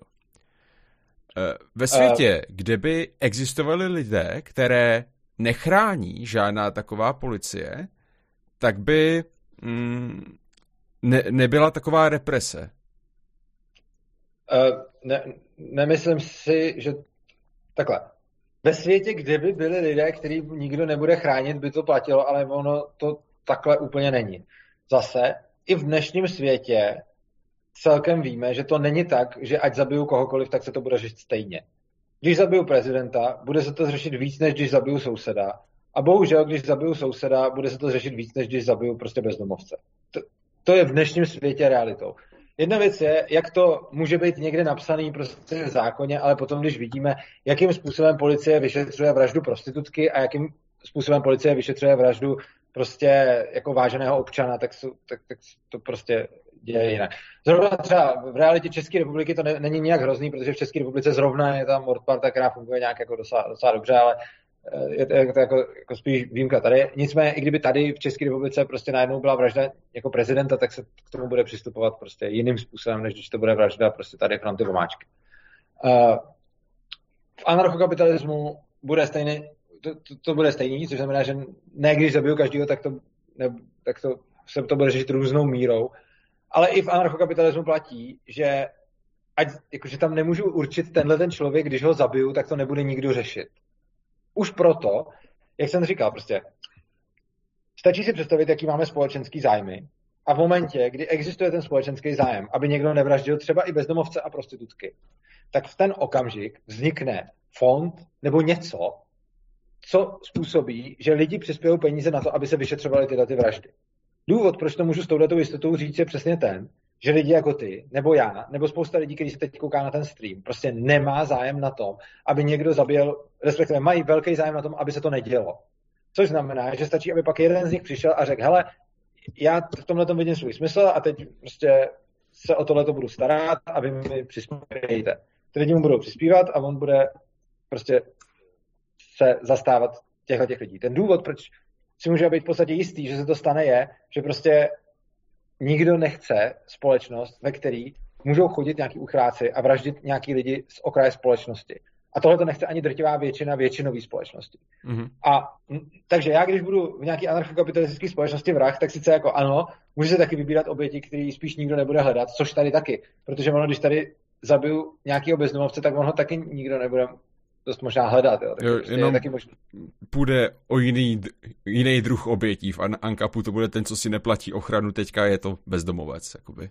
No ano, ale ono i ten, co si neplatí ochranu, tak potom může přijít prostě jeho rodina, jeho kamarád, jeho kdokoliv, kdo ho znal a může uh, prostě zaplatit uh, jako ex post tu, jako samozřejmě ta, uh, ta agentura nebude fungovat jenom tak, že ten, kdo je její zákazník a pravidelně ji platí, tak pro toho dělá a pro všechny ostatní ne. Ona za jako nějakou odpovídající částku bude klidně řešit vraždu někoho, kdo nebyl její zákazník, že jo? protože tím se někdo jejím zákazníkem stává. A i ten, kdo neměl vůbec žádný příbuzný ani kamarády a nikdo ho neznal a je úplně prostě, že nemá prostě na světě nikoho, tak je takovýhle lidi zase, existuje prostě společenský zájem na tom, aby nebyli zabíjeni. Mm-hmm. A ten zájem nemá co dělat se státem. Ten, ten zájem je prostě v tom, že nechceme žít v takové společnosti, kde když někdo nemá rodinu, kamarády a nikoho a je úplně sám, že ho může někdo zabít. Tohle to nechceme poměrně docela silně a když něco nechceme, tak jsme ochotní za to zaplatit. Mm-hmm. No a teďka za to platíme policii, v Ankapu bychom za to platili ano. bezpečnostním agenturám. Ano. Mm-hmm. Co bezpečnostní situace jako taková? Mm, myslím tím držení zbraní. Eh, chápu to správně, že prodejce zbraní by v Ankapu například eh, mohl vyžadovat od toho, komu to prodává, že je zdravý, protože v jeho zájmu by bylo, aby neprodal zbraň někomu, kdo je magor. Mohl by. Mohl by. Ale nemusel. Taky by prostě nemusel. prostě obchodní řetězce by mohly nabízet kulomety na pultech, že jo? Reálně. Mohli. Eh, nemyslím si, že je to úplně pravděpodobný, ale teoreticky by mohli. Mimochodem nebylo by to nic tak hroznýho, protože podobný stav tady byl ještě před necelýma stolety kdy se dal prostě, zejména v Americe, ten kulomet prostě objednat poštou. A nikdo neřešil, kdo to objednává, nikdo neřešil, uh, jestli je zdravý a nikdo neřešil, jestli to není pětiletý děcko. Prostě ještě do roku tuším 34 šlo v Americe prostě normálně poštou objednat kulomet. A prostě to šlo a nebyl to problém. A jako existuje jako představa, Ježíš, to by bylo hrozný, ale ta představa existuje proto, že na to nejsme zvyklí a že to tady takhle teď nevypadá. Takže máme pocit, že kdyby to najednou bylo, takže by to vedlo k nějakým hrozným katastrofám. A prostě lidi se na zbraně dívají neuvěřitelně takovým způsobem, jako to je zbraň, to je to špatný, to když budou mít lidi, tak prostě to bude hrozný. Jako tady mm. každý má auto. Je, to, já, Autem můžu ne... zabíjet lidi já teda nejsem zastánce toho, že odzbrojená společnost je super, jo. Já jsem pro zbraně a takhle, ale zbraně by, nebo přístup ke zbraním pro lidi, kteří jsou zlí, když tohle řeknu, by měl být nějakým způsobem aspoň obtížnější, jo, než že si přijdou do obchodu a koupí si zbraň a, a pak tam, není... tam šli vystřílet školu někam, chápeš? Já chápu, že tyhle ty... Tohle, tohle není to, co stát dělá. Stát dělá to, že když jsi zákon dbalý občan, tak si pořídíš ten zbroják a budeš mít tu zbraň legálně. Ale když je ti to jedno a chceš jít někam něco vykrádat nebo někoho zabít, tak si tu zbraň stejně pořídíš nelegálně. Což znamená, že. No, ale prostě... bývá dražší, ten přístup je riskantnější a tak, že? Takže. Ano, na druhou stranu ten přístup, jako ta bariéra tam platí i pro ty, i pro ty zákonadbalí, i když je teda, i když je teda nějakým způsobem menší. Ale zase prostě, uh, já si můžu tady prostě, já můžu kohokoliv zabít autem. Já si tady můžu nakoupit hnojivo a udělat si z toho bombu. Prostě je to jednoduchý. Prostě ta poenta je, že žijeme ve společnosti, kde existuje nějaká, nějaký pocit, že tím, že je to jako palná zbraň, tak to je to, co zabíjí. Ale my jsme obklopený věcma, kterýma můžeme zabít. My jsme obklopený věcma, kterýma můžeme zabít v mnohem, jako, ještě i, dobře, tak asi ne tak dobře, jako třeba s tím kulometem, který si uved, to, to je jako hodně efektivní zbraň, ale jsme obklopený věcmi, kterými můžeme zabíjet jako velice dobře a můžeme zabíjet prostě autama, můžeme zabíjet bombama, který si vyrobíme, můžeme zabíjet prostě celou spoustou jako, jako nástrojů. A zrovna u těch zbraní se, se prostě udělá jako, no, ty, ty, ty jsou problém. Každopádně, jako zejména se to začalo řešit proto, že totalitní režimy potřebovali vzít lidem zbraně, logicky, protože potřebovali, aby jejich uh, prostě jejich státní složky, aby měly nad těma lidma jako silovou převahu a kontrolu, což znamená, že začali brát lidem zbraně. Jasně. A prostě uh, myslím si, že společnost, a, a hlavně jako vidíme historicky, společnost, ve které si každý mohl pořídit zbraň, není ještě tak dávno. A nebyly to, jako, nebylo to za času, kdy ty zbraně byly prostě na prd a kdy nebyly efektivní. Prostě šlo pořizovat efektivní zbraně, kulomety, o kterých si mluvil, prostě poštou v roce 1930 v Americe. To není tak dávno. A nestalo se to, že by si prostě každý magor koupil kulomet a postřelil všechny okolo sebe. Jako, ono se paradoxně, ty, jako, neříkám, že to je kvůli tomu, ale no, ono, takhle. Možná to je kvůli tomu. Taková ta střelba do lidí se začala objevovat v podstatě až poté, co přišly jako zákazy zbraní.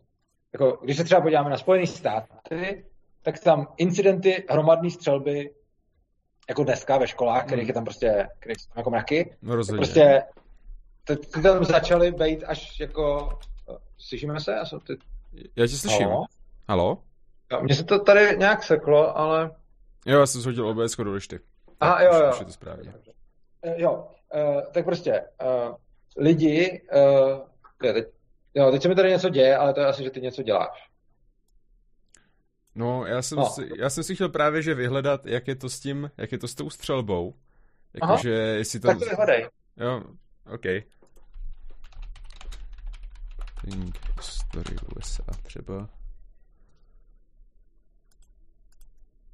Je to fenomén tak přibližně posledních 50 let. Mm, jo, jo, 1982, no. Já vím. No, takže dokonce 40 let, no. Hmm. No, takže uh, Jinak já počkám, až nahodíš to. Jo, teď už to zase vidím, protože mě se to, mě se to škubalo, takže jsem, jsem tak nevěděl. No, uh, je to prostě fenomén až nějakých prostě posledních jako prostě 40 let, což mimochodem je zajímavé, že ty, jako ještě ty masivnější gunbany v Americe začaly jako v 70. letech, takže to krásně navazuje. A ono to i dává smysl. Navazuje to proto, že prostě ve společnosti, kde může mít, jednak si každý poštou objednat kulomet a jednak reálně každý prostě si může koupit jakoukoliv zbraň, kterou nosí u pasu, tak není tak chytrý někam přijít a začít střílet do lidí, protože tě tak zastřelíš jednoho, dva, tři a pak tě zastřelí zpátky. Oproti tomu, když máš ideálně nějakou třeba gun-free zone prostě ve škole, tak tam je nejchytřejší, když jsi magor.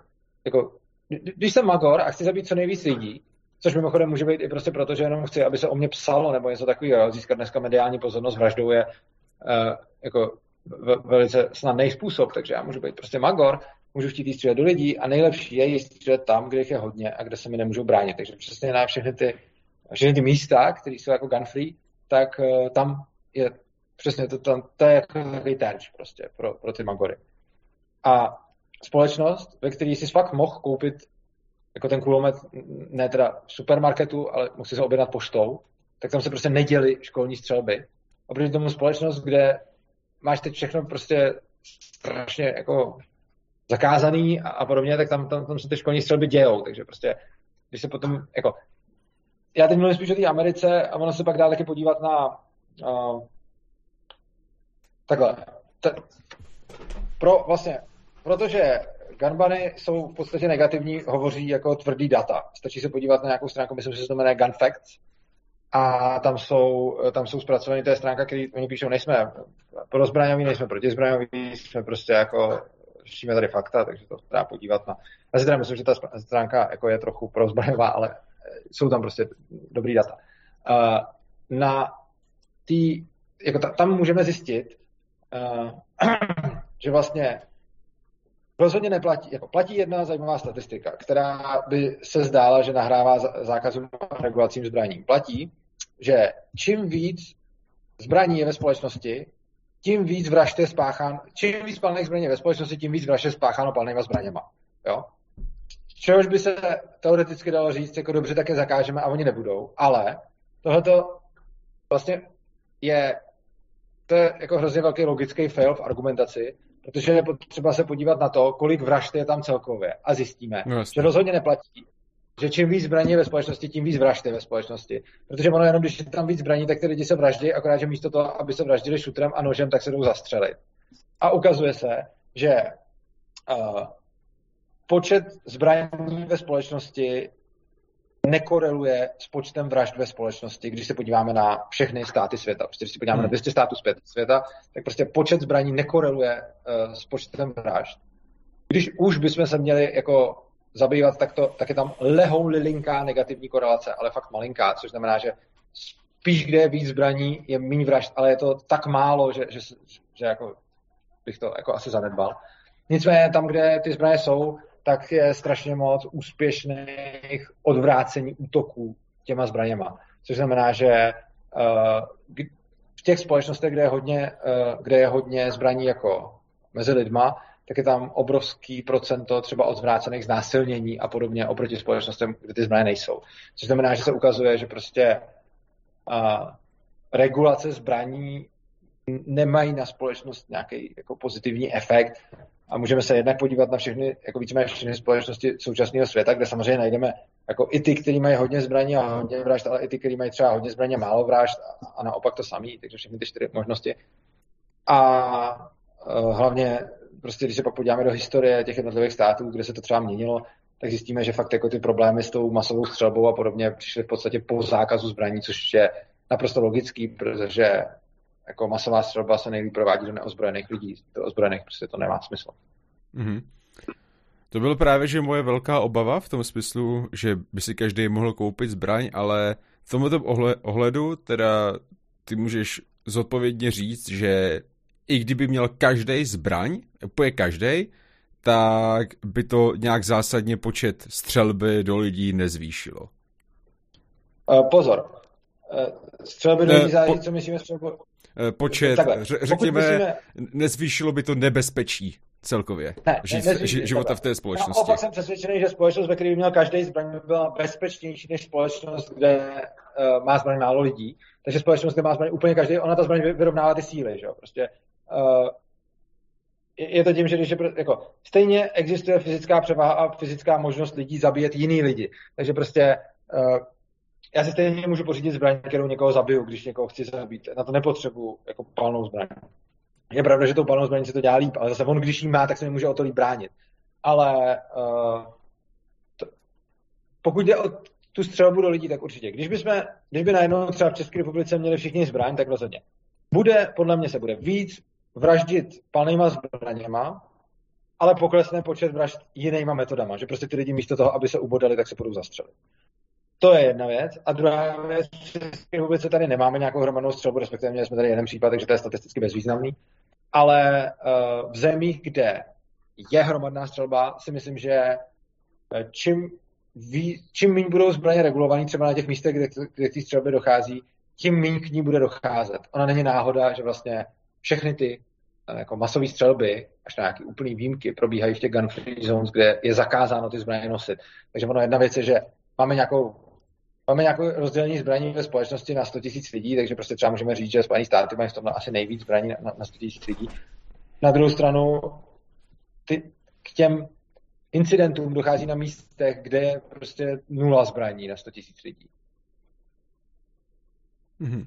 Takže bych řekl, že kdyby měli všichni zbraní, tak je ta společnost bezpečnější, než když ji nemají. A myslím si, že jako, když, když se člověk fakt podívá na ty fakta a snaží se, se na to dívat opravdu jako nezaujatým způsobem, doporučuji tu známku Gun Facts, tak, uh, myslím, že to Gun pomlčka Facts, nebo jak tak, teď se přesně mm-hmm. to, jak se píše, ale prostě to, to, to vygooglit. A uh, je to gunfacts.info, info, myslím, to tu. A tak tam, uh, když se člověk do toho fakt jako ponoří a dá se s tím tu práci, tak jsou tam fakt pěkně zpracované prostě statistiky.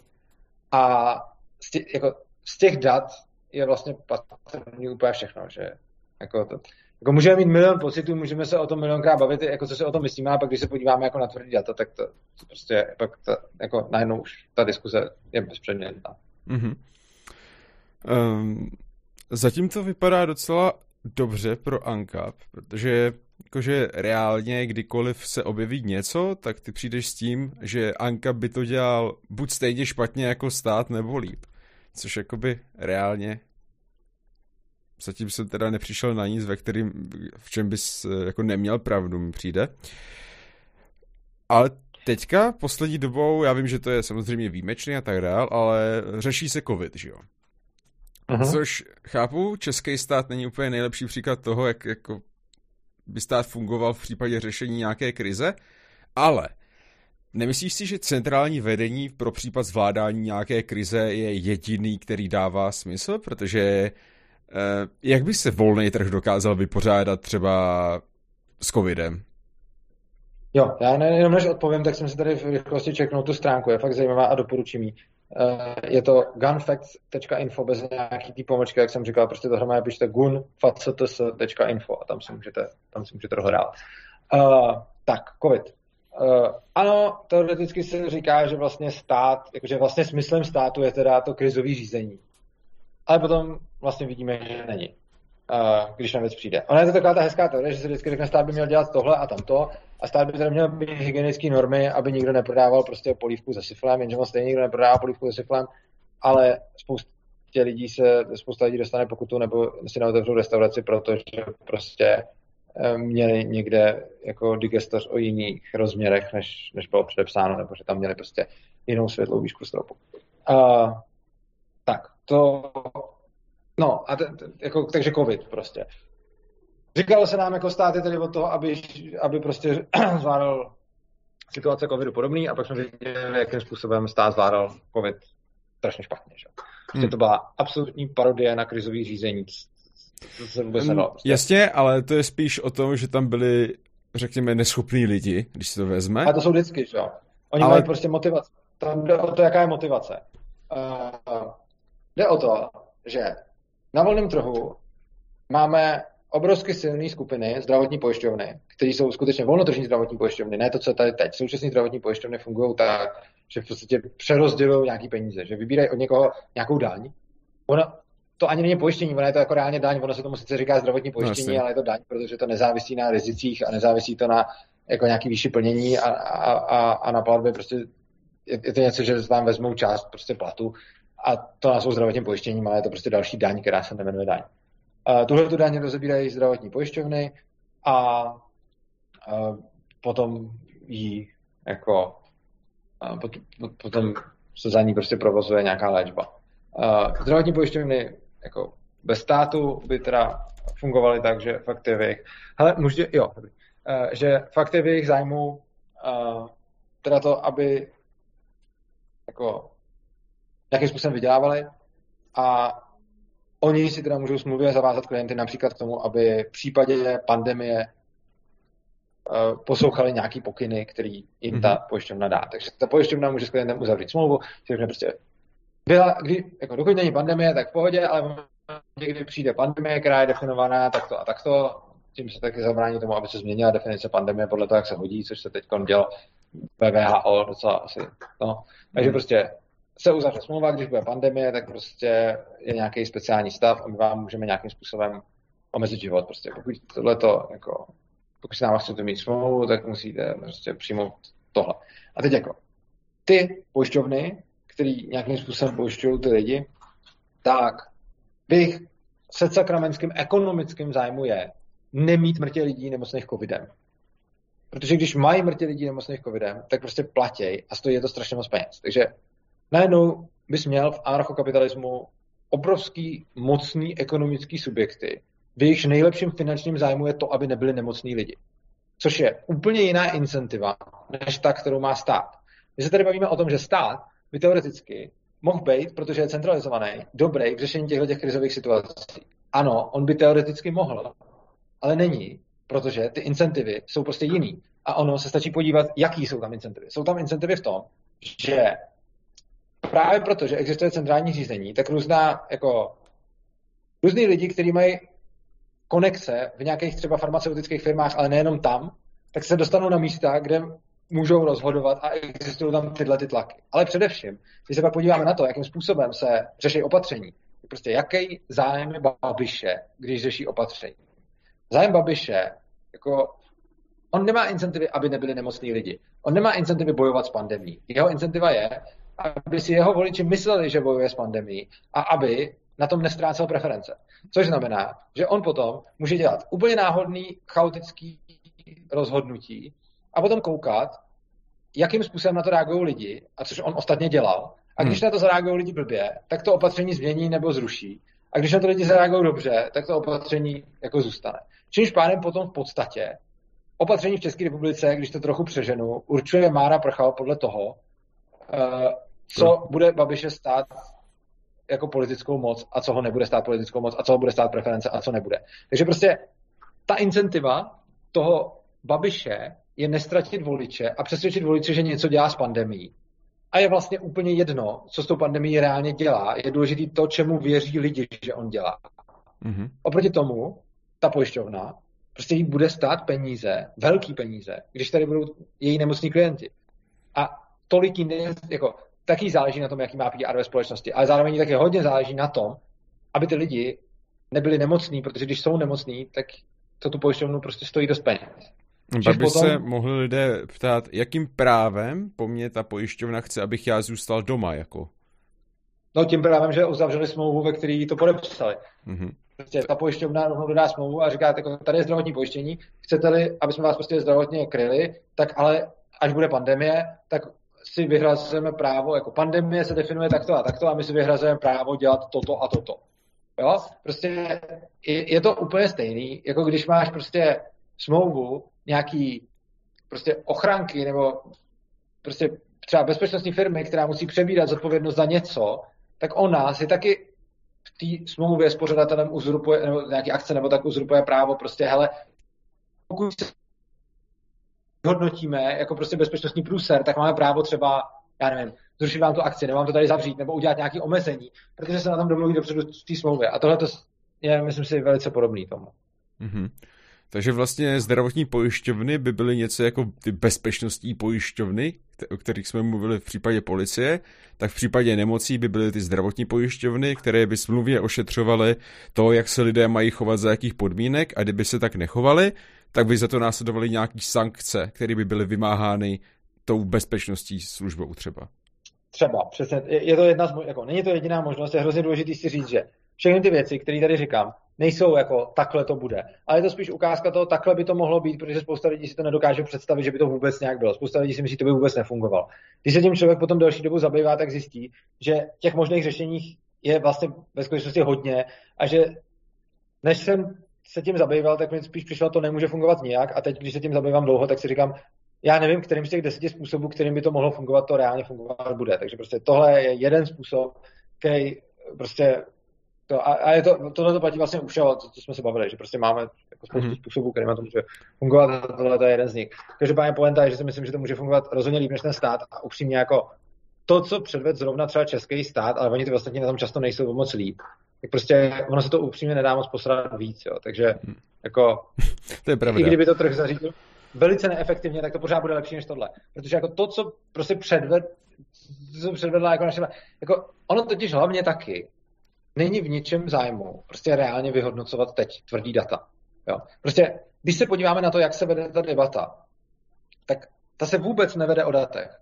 Ta se vede prostě o tom, že prostě se řekne, zavřou se hospody, protože se tam určitě nakazují lidi, zavřou se školy, protože něco. A prostě jenom se debatuje o tom, co se zavře a tak, ale nikdo nikdy neukázal a neřekl prostě, je potřeba zavřít hospody, protože se tam děje tohle, je potřeba zavřít průmysl, protože se tam neděje tohle. Nikdo nikdy nepřišel s tím, že by vyhodnotil všechny ty věci, které se můžou zavřít a které se zavřou a které se mm-hmm. nezavřou a ukázal by, proč se zavírá tohle a tamto. Reálně je to tak, že se prostě někde sejde prostě vláda, jim to přijde, že je to nějak, pak slyšíme výroky typu, já jsem ani netušil, kolik je druhů podnikání, prostě něco vyhlásejí, protože jim to přijde dobrý v lepším případě. V lepším případě, protože za to někdo nějak uplatí, nebo že mají nějaké svoje zájmy. Já si dokonce myslím, že jako spíš než ty zájmy tady bude prostě jako klasická jako nevědomost, protože on nikdo nemůže mít takhle komplexní informace o světě. Takže prostě vyhlásí nějaké opatření, ono se zjistí, že nefungují, tak to prostě změněj. A teď jako jsou to takové ty klasiky, jako že nám přece vyhlásí prostě důchodci, kdy budou chodit do, do supermarketu, pak si zjistí, že se tam potkávají, že se tam mezi sebou nakazí, že se tam šíří prostě. A jako vymyslíš si vždycky milion úplně nesmyslných, někdy i kontraproduktivních opatření a výsledkem toho je potom jako absolutní chaos. A prostě nepotřebujeme tady centrální vládu pro to, aby dělala absolutní chaos. Prostě. To už hmm. je lepší, tady mít nějakou jako decentralizovanou společnost, kde třeba nějaká velká část lidí bude pojištěná, tak ty budou prostě nějak řízený smlouva jako pojišťoven a nějaká část lidí hod teda nebude, což sice asi není z epidemiologického hlediska ideální, ale prostě a ty třeba někdo se do toho svého krámu třeba dobrovolně nepustí, nebo někdo taky jo, ale prostě z hlediska epidemie to není úplně ideální, ale rozhodně si myslím, že to bude výrazně lepší, než to, co se tady předvedlo teď. Mm-hmm. Takže doka- mám si to představit tak, že ne všichni, ale většina lidí nejspíš bude mít s nějakou pojišťovnou uzavřenou nějakou smlouvu a ty pojišťovny by se museli mezi sebou nějak domluvit, co je to pandemie. Nemuseli. Nemuseli. Každá ta pojišťovna to může vyhlásit v jinou chvíli, jenom prostě, jako každá ta pojišťovna se na to může dívat trošku jinak. Ono by to jako oni by no, to, jasně, jako by stejně v jejich zájmu je, aby ty lidi nebyli nemocní, takže by se tak nějak zhodli, že pandemie je tehdy a tehdy nějak by ty čísla byly blízko u sebe. Ano, ale především v jejich zájmu je, aby ty lidi dodržovali opatření, které jsou efektivní. Což Jasně. tady nikdo neřeší. No. Prostě bylo už možné zjistit, jestli jsou efektivní roušky, jestli jsou efektivní respirátory, jestli je efektivní odstup 2 metry, jestli je efektivní očkování, jestli je efektivní něco. Prostě tady se už dva roky střílí úplně jako od boku a vždycky se doufá, že se něco nějak udělá. A nikdo tady nevyhodnocuje pořádně data. Za celý ty dva roky, nebo oni ještě nejsou celý, ale prostě za téměř dva roky, nikdo nebyl schopen říct, jaký vliv na šíření viru má, když si nasadím na pusu ten hadr. Pozor, já nejsem jako takový ten, co říká, to určitě nemá vliv. Já to nevím. Jenom prostě říkám, nikdo tady nepřijde a neřekne, snížit to šíření viru tehdy a tehdy o tolik a tolik procent. Prostě... No, to, to tak je, že jo, ale mm, jako ty, ty studie existují, ale jako nejsou moc, moc komunikovaný, no. No právě, a jde o to, že ale podle nich se ani nerozhoduje prostě. Že hmm. potom, potom přijde opatření typu, kdo nebude mít respirátor, tak bude mít dvě roušky. Cože prostě? Dvě roušky mají v mnoha případech menší efektivitu než jedna rouška. A přesto někdo řekne, doteď byly roušky a pak teda bude FFP2 respirátor nebo dvě roušky na sobě. Co to jako je? Jako tohle, to, tohle je přesně jako ten typ to, toho rozhodnutí. Jako na tom je to vidět úplně jako extrémně. Že to rozhodnutí dělal někdo, kdo vůbec netušil, která by je. A prostě mu tak od stolu přišlo, že když jedna rouška nás nějak chrání, že dvě roušky nás budou chránit víc. Ono to dokonce paradoxně funguje tak, že nás chrání ještě méně, protože když si potom dá člověk ty dvě, tak, tak mu tolik nesedějí, což znamená, že ta, že ta ochrana tím ještě klesne, takže u mnoha roušek funguje to, že když si tam dám přesto ještě druhou, tak mi, tak mi jako reálně klesne jako ten efekt. Což je přesně to, že kdyby se rozhodovalo podle dat, tak nikdy nikdo nepřišel s tím, teď budou dvě roušky. Navíc, protože je tady neomezený represivní aparát a politici si v podstatě můžou dělat, co chtějí, tak můžou dělat všechny opatření, takže jeden den, den večer řeknou, co se od druhého dne od rána musí dodržovat. Prostě. A je to úplně jedno, protože za to nenesou žádnou osobní zodpovědnost, nemají na tom žádný v podstatě finanční zájem, žádnou finanční ztrátu, prostě nemají pořádně žádnou incentivu eh, jako, na ně, jako k tomu, aby to dělali dobře. Oproti hmm. tomu, jako v té monotržní společnosti u těch pojišťoven za prvý bude eminentní zájem určit, který ty opatření jsou a jak moc efektivní. Potom je po těch lidech chtít a budou, oni potřebují, aby ty lidi dodržovali, což znamená, že budou komunikovat nějak normálně.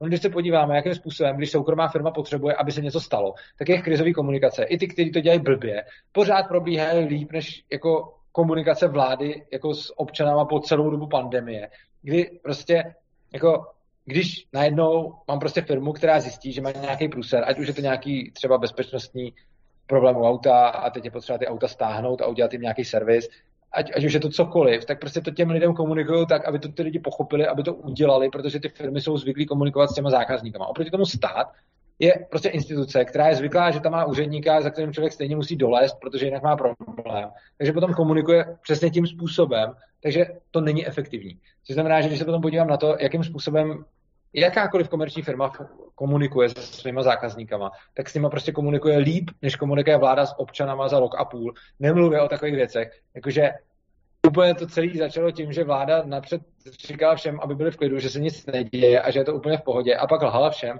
že má dostatek uh, zdravotnického materiálu, který neměla. Jo, takže prostě tyhle ty faily takhle jdou jeden za druhým, prostě jako nejde to dělat hůř, než to dělají prostě jako státy. Mm-hmm.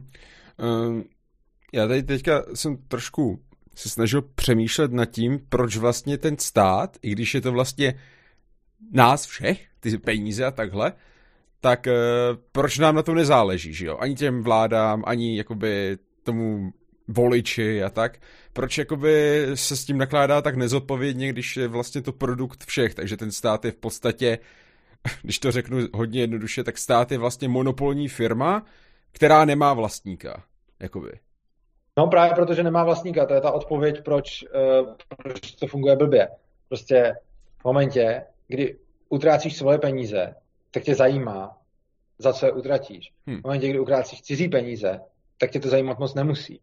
A prostě ty, kdo o tom rozhodují, tak to nejsou jako jejich peníze, jako jasně nějaká jako miniaturní část těch peněz je taky jejich, ale prostě oni nerozhodují o svém. Oni rozhodují o erárních penězích, což znamená, že jako když ty budeš mít svoji peněženku a budeš ji muset hlídat, tak si ji ohlídáš nějakým způsobem, když ní budeš mít hodně peněz. A když dáš svoji peněženku ohlídat nějakému cizímu člověku, který ale nebude mít vůbec žádnou zodpovědnost za to, jestli se ta peněženka ztratí nebo nestratí. Maximálně už mu ji nedáš pohodlí ohlídat, ale prostě ne, nijak na ní nedopadne fakt, že by ti tu peněženku někdo vzal, tak jak se o ní asi bude starat. Hmm. Protože ty politici reálně nemají zodpovědnost za své rozhodnutí. Prostě Oni, když něco posadou, tak maximálně, co se jim může stát, je, že už je znova nezvolej. Takže je to jako kdyby si vzal teda ty svoje peníze a někomu se je dal opatrovat a řekl mu, tady máš můj milion, nějak se mi o něj starej a ať se mi o něj postaráš jakkoliv, tak když se mi to nebude líbit, tak už tě maximálně nesvěřím, ale prostě jako, ať se mi děláš cokoliv, tak je to jako v pohodě. Hmm. E, ještě jedna věc. Jo. E, různé firmy mají na trhu různé e, zájmy, které jdou mnohdy proti sobě. Eh, v případě pandemie, tak pojišťovny mají zájem, aby lidé nebyli nemocní, ale farmafirmy mají zájem, aby lidé byli nemocní, aby je mohli jakoby léčit, že jo? Uh, jak se to vezme, jako ano, na druhou stranu farmafirmy vždycky můžou léčit existující nemoci, jako to je podobný jako prostě oblíbená urban legend, která může být do nějaký malinký míry založená na pravdě, že firmy, které vyrábí antivirový software, zároveň vytvářejí viry. Jako, mohlo by to tak být, a netvrdím, že by se to nikdy nemohlo stát. Na druhou stranu, ono, oni můžou dělat antivirový software proti těm virům, který vyrábí někdo jiný a nemusí ztrácet čas a energie na tom, že budou jako, že budou jako vyrábět se Samozřejmě by mohla být, a to, a to jako tomu žádný stát jako nepomůže. Mohla by být nějaká jako firma, která bude jako pure evil a udělat to, že to bude farmafirma, která vyvine jako vakcínu a následně se po, jako postará o rozšíření té nemoci a pak nabídne těm lidem vakcínu. Ale tohle se může stát úplně stejně v prostředí tržním i státním. Prostě jako, do nějaký míry je možná zajímavé, že se to nestalo, možná někdo není takhle pure evil, anebo je to spíš proto, že oni mají stejně dost peněz z toho, že léčí nemoci, které už existují. Uh, Čímž pádem... Já jsem teďka, od toho mě ani napadlo, to je teda spíš scénář z Resident Evil bych řekl, ale, jo, ale eh, spíš, jsem, spíš jsem to myslel tak, že spíš jsem to myslel tak, že by farmafirmy mohly do určité míry převzít roli Lubomíra Volného, jo, takovým tím stylem, jako že a roušky nefungují, nenoste je a tak dále, je to, je to hnus, chápeš? Aby, aby jako by... jsme udělali podobný idioty, jako se sebe udělal Lubomír Volný a myslím si, že současný volební výsledek Lubomíra Volného ukazuje, že to nefunguje. A prostě ano, teoreticky by farmafirma mohla říkat, vole, prostě nenoste roušky a, a združujte se a nakažte všechny. Na druhou stranu, tohle je podle mě hodně blbý PR, jako, jo, že, že prostě... Spíš by to nebylo PR, jako že nakažte všechny, ale spíš takový uh, směřovali by právě na tu svobodu, že jo? Což jako reálně, kdyby to dělala farma firma, tak by asi každému došlo, proč to dělá, takže... A. Právě, takže ono, jako, hlavně si myslím, že by, tím, že by si tím víc uškodili, než pomohli, protože představ si, jakože, bys si měl nějakou firmu, jo, jakože, ono se prostě podívá jako zákazník, na to máš nějakou firmu, která začne prostě fakt prasit a začne dělat něco, co je fakt blbý, tak prostě jdeš ke konkurenci, protože nechceš se na tom podílet. Jako neříkám, že to udělá každý. Spousta lidí to taky neudělá. Na druhou stranu, otázka je, že když ta kampaň bude dostatečně silná na to, aby ovlivnila hodně lidí, aby se reálně šířila ta nemoc, tak jako potom to nějaký smysl možná má. Na druhou stranu, čím silnější bude ta kampaň, tím více o, o, jako ozve hlasů, který budou ukazovat na to, co se děje. Takže tím víc mají co ztratit. A hlavně, jako přijde mi, že je otázka, tak jako, když jsem farmafirma a řekněme, že nemám moc svědomí a že teda dobře, nechci udělat jako smrtící virus, kterým budu zabíjet lidi a pak na to dodávat lék, ale jsem třeba farmafirma, která je jenom jako chaotic evil, že prostě jenom jako že prostě jenom um, tohle to, co říkáš, prostě, že se budu snažit jako nějak šířit jako to, aby se prodávaly moje produkty. Co já udělám jako spíš? Spíš udělám, jako kde budu mít lepší podhoubí nějakým anarchokapitalismu, kde prostě zákazníkům prodávám to, co oni budou chtít, anebo ve státu, kde se můžu dokonce dostat do nějakých těch řídících struktur toho státu a dokonce můžu svůj produkt upíchnout tak, že ho koupí buď ten stát, nebo že ten stát donutí svoje občany ten produkt koupit. A přijde že obecně jako zase, vracíme se k tomu, co jsem říkal na začátku, anarchokapitalistická společnost není ideální a nelze vyloučit, že by nějaká farmafirma neměla zájem na šíření nemoci. Určitě ano. Na druhou stranu, státní společnost rozhodně trpí tím, že farmafirmy můžou se dostat do toho, jako, můžou ovlivňovat rozhodování těch řídících orgánů k tomu, aby prostě byl větší zájem o jejich produkty. Mm-hmm. Takže to, co Takže se, myslím, to, co se může stát, to, ve státu to, co se může stát v ANCAPu, se vlastně může stát i ve státě. V tomhle tak ohledu. Jako, ne, jakoby, cha, ne, cháp, chápeš, jakože i teďka můžou farma firmy říkat, jakoby, uh, nebo ne říkat to přímo pravda, oni, ale třeba podporovat... Teď, teď mi vypad, hele. A. No, my tady... Teď jsem mě špatně slyšel, možná teď... Slyšíš mě? Halo? No, teď už asi jo, zase. Dobrý. Jo, teď, teď tě slyším. Je trošku blbný internet. Ale že vlastně i dnes... Já to vidím na tom tvém upstreamu, na tom OBS. No, je to tam trochu červený. Te, I vlastně teďka, technicky to, kdyby Pfizer chtěl, tak... Tak to může říkat. No. Tak ne přímo on, ale vlastně může, může třeba finančně podporovat volnýho, aby to říkal, že jo, aby bylo ano. víc nemocných nebo a není tak, vlastně, že jo. A dokonce ani není nelegální, aby to Pfizer teď říkal sám za sebe. Hmm. Jako myslím, že Pfizer může dělat reklamu na staroušky, jenom je to hloupý. Jasný. Uh, OK, já ti děkuju. Máme za sebou teda dvě hoďky. Jestli máš ještě chvilku čas, tak bych se zeptal chatu, jestli mají nějakou otázku. Dobře, na to jsem se těšil celou dobu. Výborně. Čete, vítejte tady, rád vás vidím, jsem moc rád, že jste přišli. Uh, pokud máte nějaké otázky na ANCAP, které ještě nebyly zodpovězeny, tak rychle s tím. Uh, můžou f- firmy lhát obyvatelům? Eh, to mi vždycky vystane na mysli ta situace eh, s tím, jak byly v Americe propagované cigarety, jsou zdravé, že jo? jo? A pak přišel stát a řekl, ne, nejsou, že jo? A zakázal propagovat cigarety v televizi. No, a, a jo, jako... aby, aby se najednou televize, s tím, že samozřejmě televize by byla soukromá firma, takže soukromá firma se může rozhodnout, jestli chce propagovat kokain nebo nechce, ale jo, aby tady najednou... A problém je, že stát, problém je, že stát sice jako řekl, že cigarety nejsou zdraví, ale neustále je, je daní a vydělává na nich. A ještě navíc jako zrovna stát boj s zakázanýma látkama dělá jako neuvěřitelný přešlapy a dělá tam jako neuvěřitelně jako, špat, jako špatných věcí. Ale uh, to, možná tohle to nechci úplně... Pokud vás to zajímá, mrkněte na kanál Svobodného přístavu a tam najdete nějaké naše přednášky, které děláme právě o drogové prohibici, takže tam se tím zabývám postupně, ale jako jestli můžou firmy lhát lidem, no, uh, kdokoliv může lhát komukoliv i teď, ale v momentě, kdy ty firmy budou lhát lidem ve smyslu, že jim prostě budou prodávat nějaký produkt nebo prostě jako nějakým způsobem klamat jako to, tak je to, tak je to samozřejmě postihnutelný, uh, podobně jako je to u soudu postihnutelný dneska, tak by to u soudu bylo postihnutelný i bez státu, jenom samozřejmě ne teda u státního soudu. Mm-hmm. Uh, podle některých lidí je mírná inflace žádoucí a prospěšná. Jaký na to máš názor, na inflaci? Eh, já si myslím, že, že já, já s tímhle tím tvrzením nesouhlasím. Vím, že je to momentální jako ekonomický mainstream, eh, vím, proč se to říká, znám ty argumenty pro to, ale nesouhlasím s tím.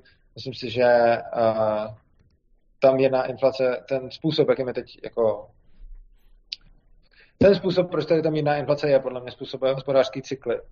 Koho by k tomu zajímalo víc, vygooglujte ABCT, uh, Austrian Business Cycle Theory což je uh, teorie hospodářských cyklů podle rakouské ekonomické školy a tam vlastně ne. A nebo já, já ji popisu, myslím, že zase ve svém kanálu, kanál Svobodného přístavu, uh, anarchokapitalismus peníze, tak tam, uh, tam nějakým způsobem popisuju, co, co vlastně dělají ty banky. Takže nemyslím si, že mírná inflace je uh, prospěšná. Uh, a hlavně si nemyslím, že by mělo existovat centrální bankovnictví. Myslím si, že lidi by si sami měli tržně zvolit, jaký peníze chtějí využívat a samozřejmě pak by byla konkurence peněz inflačních, deflačních a podobně. A já si myslím, že by nejvíc vyhrávali peníze, které by měly víceméně konstantní, uh, konstantní objem.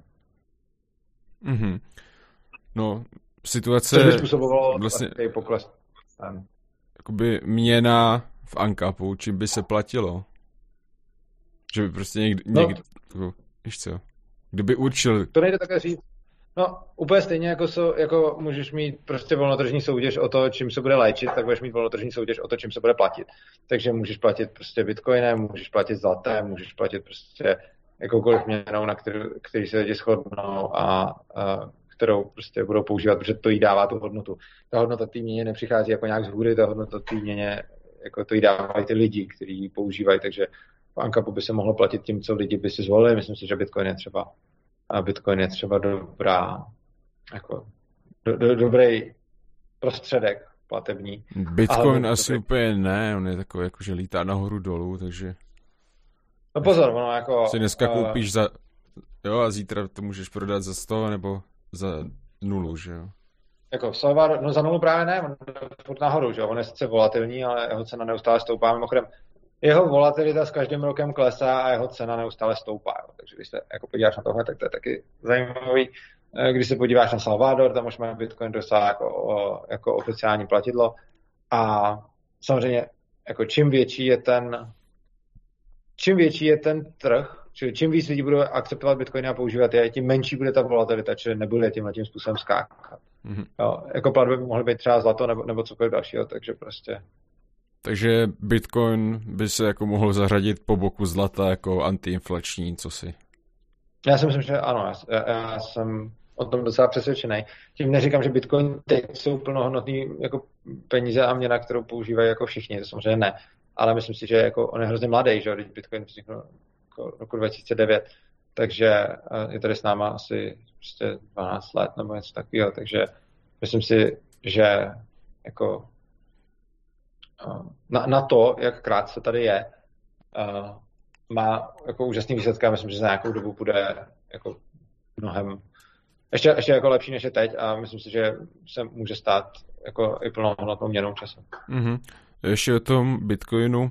Ono vlastně s tím zlatem má společného to, že ho je konečný množství, takže jakoby eh, v tomhle ohledu to funguje dost podobně, ne? No dokonce ještě líp, že jo, zlata není jako by konečný množství, jako nevíme, kolik je zlata ve vesmíru, nevíme, kolik je zlata v zemi, nevíme, ale jako je, existuje předpoklad, že prostě, jako ono se pořád nějaký těží, a zase pořád se nějaký ztrácí, takže je ho nějaký víceméně konstantní množství jako někde na zemi, ale Bitcoinu víme, že je 21 milionů, že, že jeho prostě nikdy nebude víc než 21 milionů. Mm-hmm.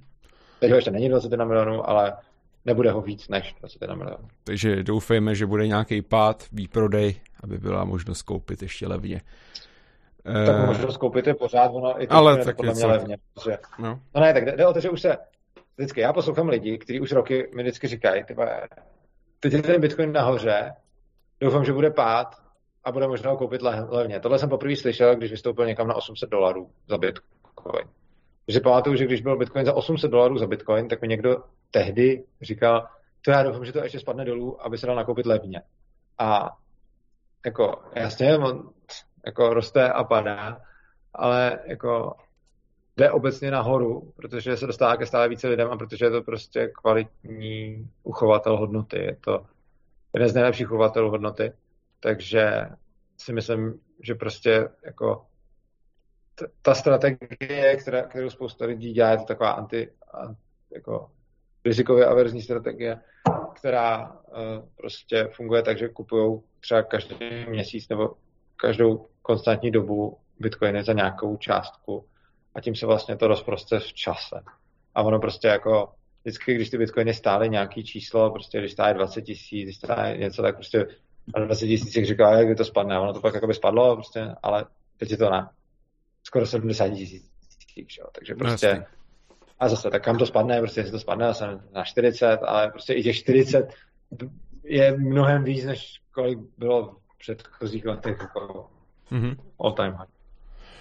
Um, jo, to je inflace, to jsme teda probrali. Um, jaký je podle tebe největší nedostatek anarchokapitalismu? Co je jeho největší slabina? No, já si myslím, že uh, já si myslím, že jeho největší slabina je to, že anarchokapitalistická společnost jako taková pravděpodobně nebude mít uh, jako dobyvačný imperialistický tendence, protože k tomu je potřeba nějaký jako nějaký spíš ten stát. Což jako není sama o sobě slabina, ale má to pak důsledek, který je slabina. Řekněme, že by třeba na světě byla polovina území, které by byly anarchie a polovina území, které by byly státy. Řekněme, že by třeba polovina států se nějak změnila v anarchie. Jo. Hypotetický příklad. Prostě. Mm-hmm.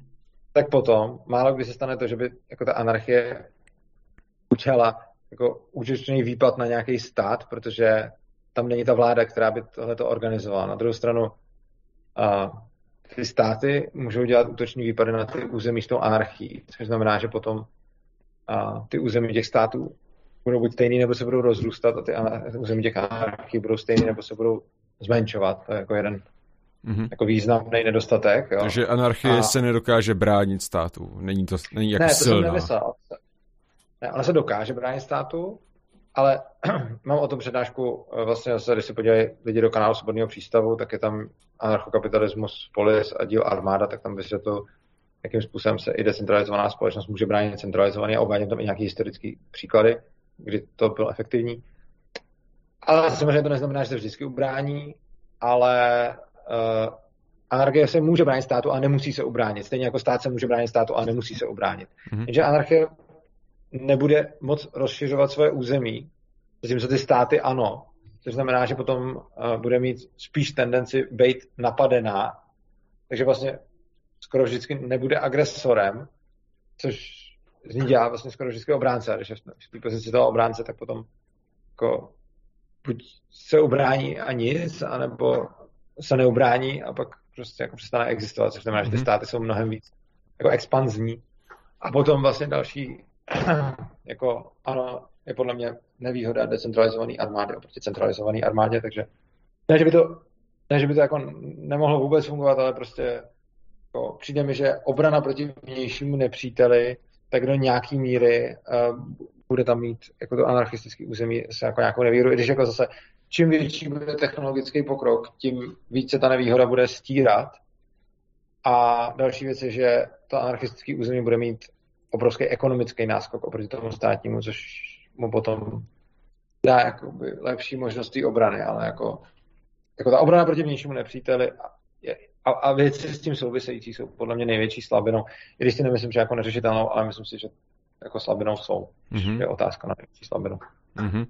Takže pro případ třeba, kdyby byla anarchokapitalistická společnost pod útokem nějakých extremistických teroristů, tak provést invazi do země, ze které přicházejí tyto útoky, by bylo daleko komplikovanější než v případě státu. No to bez sporu. No to bez sporu. Druhá věc je, že je otázkou, uh, jestli tohle je zrovna dobře nebo špatně, protože mi nepřišlo, že třeba, když jsme viděli nějaké teroristické útoky, takže by pak pomohlo, že tam napadne stát poslal na 20 let svoji armádu a Jo, jakože... No to jako reálně Přijeme... pomohlo, ty útoky od tam ať nepřicházely, že jako na západní svět, přicházely od někud jinut. Oni, no právě, jakože zaprý přicházeli od někud jinut, takže se prostě jenom pře, přesunulo jako to sídlo a jakože takhle.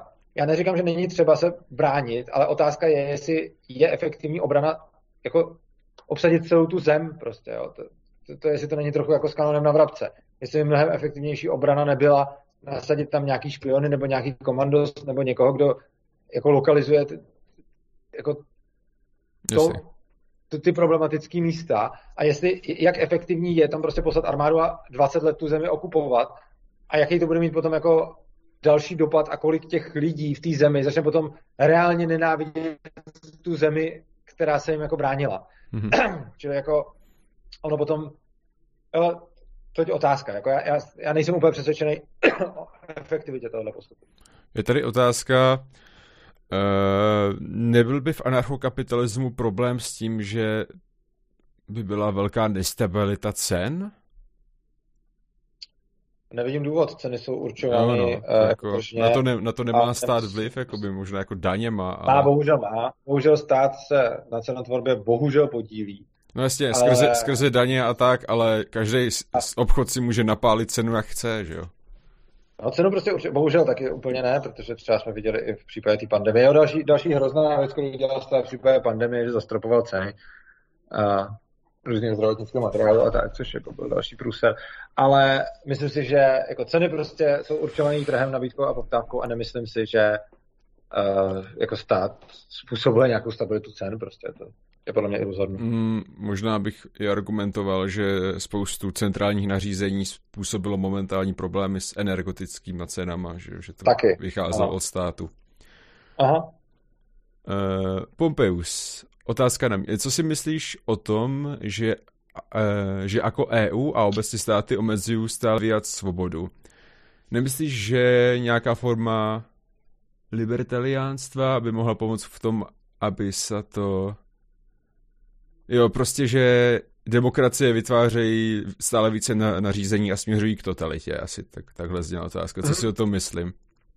No já jsem byl zastánce toho vždycky, že jakoby demokracie může fungovat jenom, když jsou lidé nějak jako zodpovědní a chovají se jakoby eh, rozumně aby ten stát jakoby neměl ty motivace k tomu a, a hlavně, aby to neměl čím omlouvat tyhle ty nařízení. Ve chvíli, kdy lidé jako začnou dělat hovadiny, tak stát nejen, že může, může kdykoliv reálně, ale díky tomu, že lidé dělají hovadiny, tak stát má e, výmluvu, proč dát nějaký nařízení a pak se směřuje skrze tyhle ty na, nařízení a omezení právě k té totalitě a jedna z těchto výmluv je třeba často bezpečnost a ne vždycky ta bezpečnost nebo to ohrožení té bezpečnosti přichází z vnějšku, ale často přichází i zevnitř, že jo. Prostě jednoduše, proč, proč máme padesátku ve městech, no aby jsme se nezabíjeli na přechodech, protože když tam jezdíš stovkou, tak jako se zabíjíš na přechodech, že jo.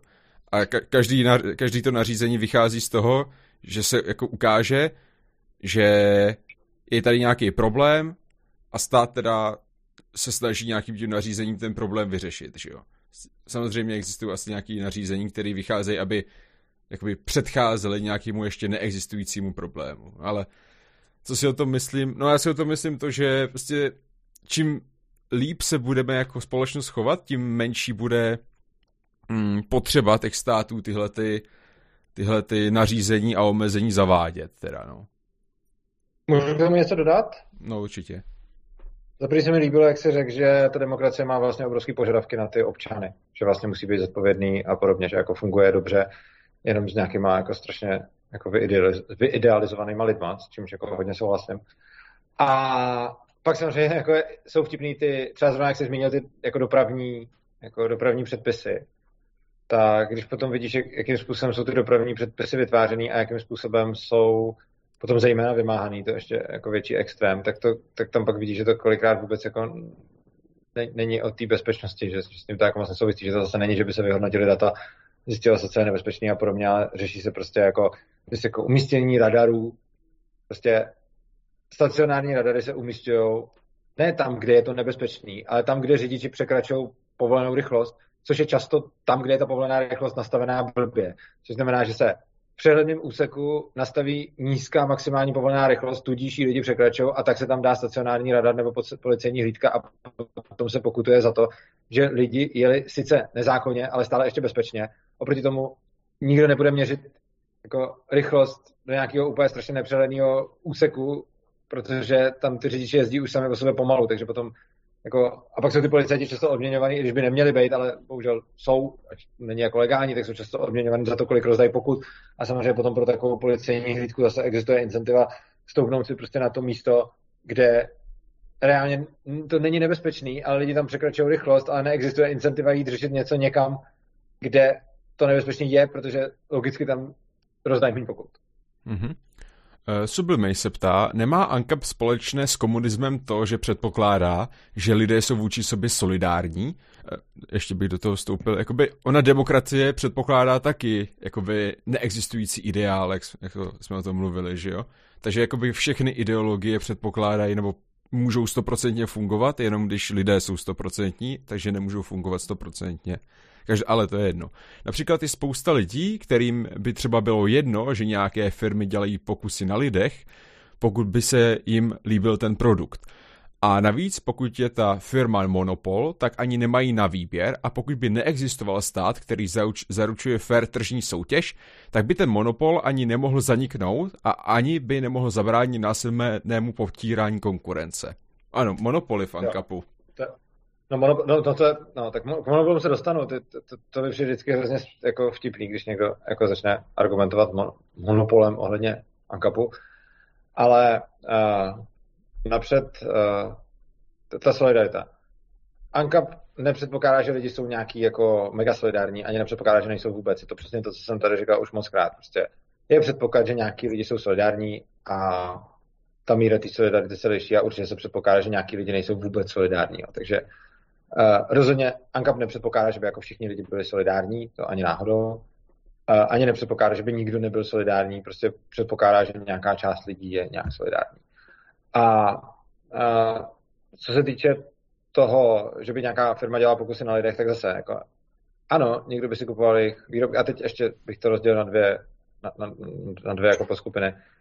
Pokud se teda bavíme o, nebo jinak, předpokládám, že se baví o pokusech na lidech, kterým ty lidi nedali souhlas. Jo. Prostě se předpokládám, že si ta firma jako fakt zaplatí. Což by ty lidi dneska, nejspíš někdo chránil, že jo?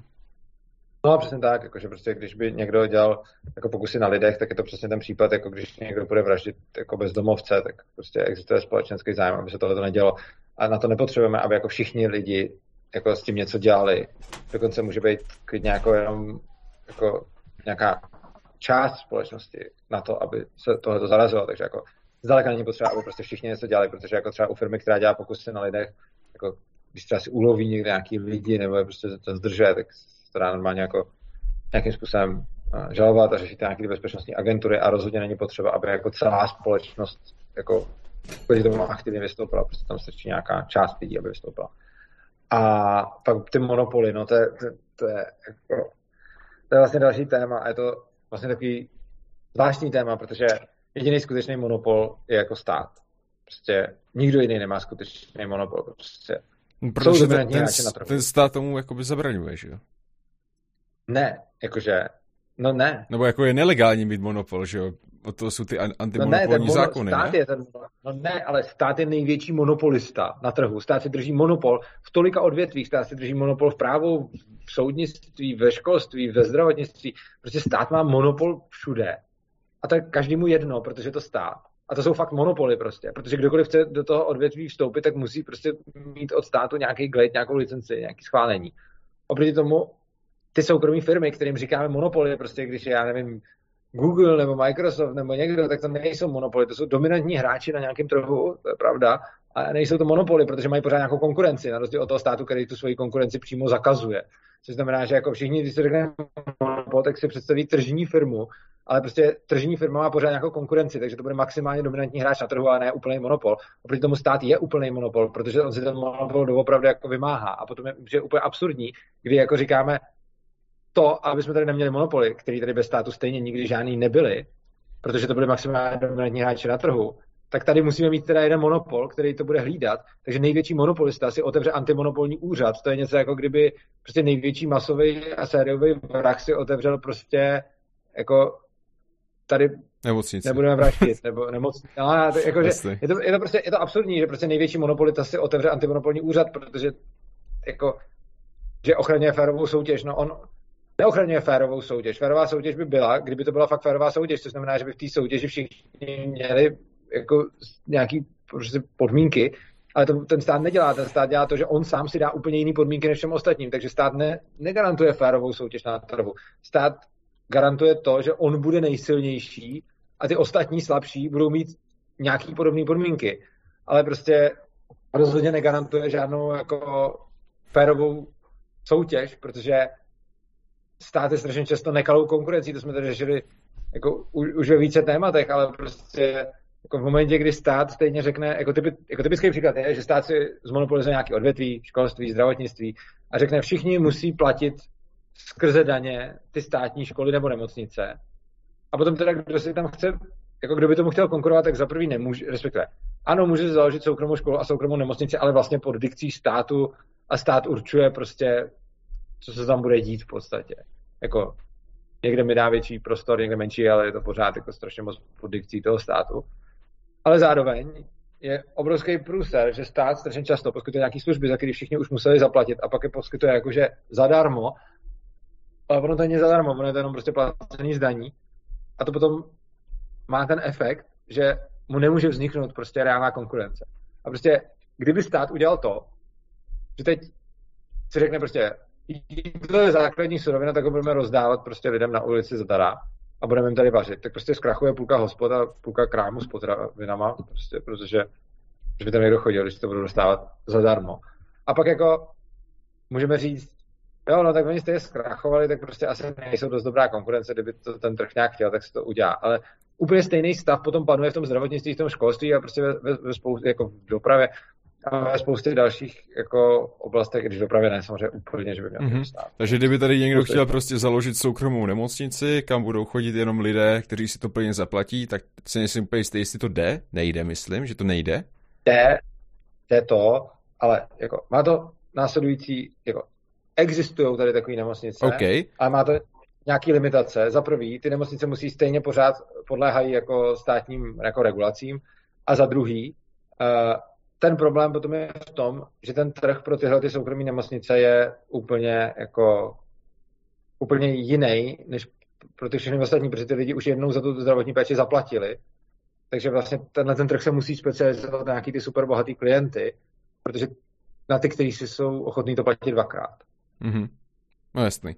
Protože jejich konkurencí jsou vlastně ty nemocnice ano. státní, že jo? Který jsou placený tak, nuceně jako všema. Zadarmo, ale oni, Jasně. Ano, oni jsou prostě předplacený, oni nejsou zadarmo. Hmm.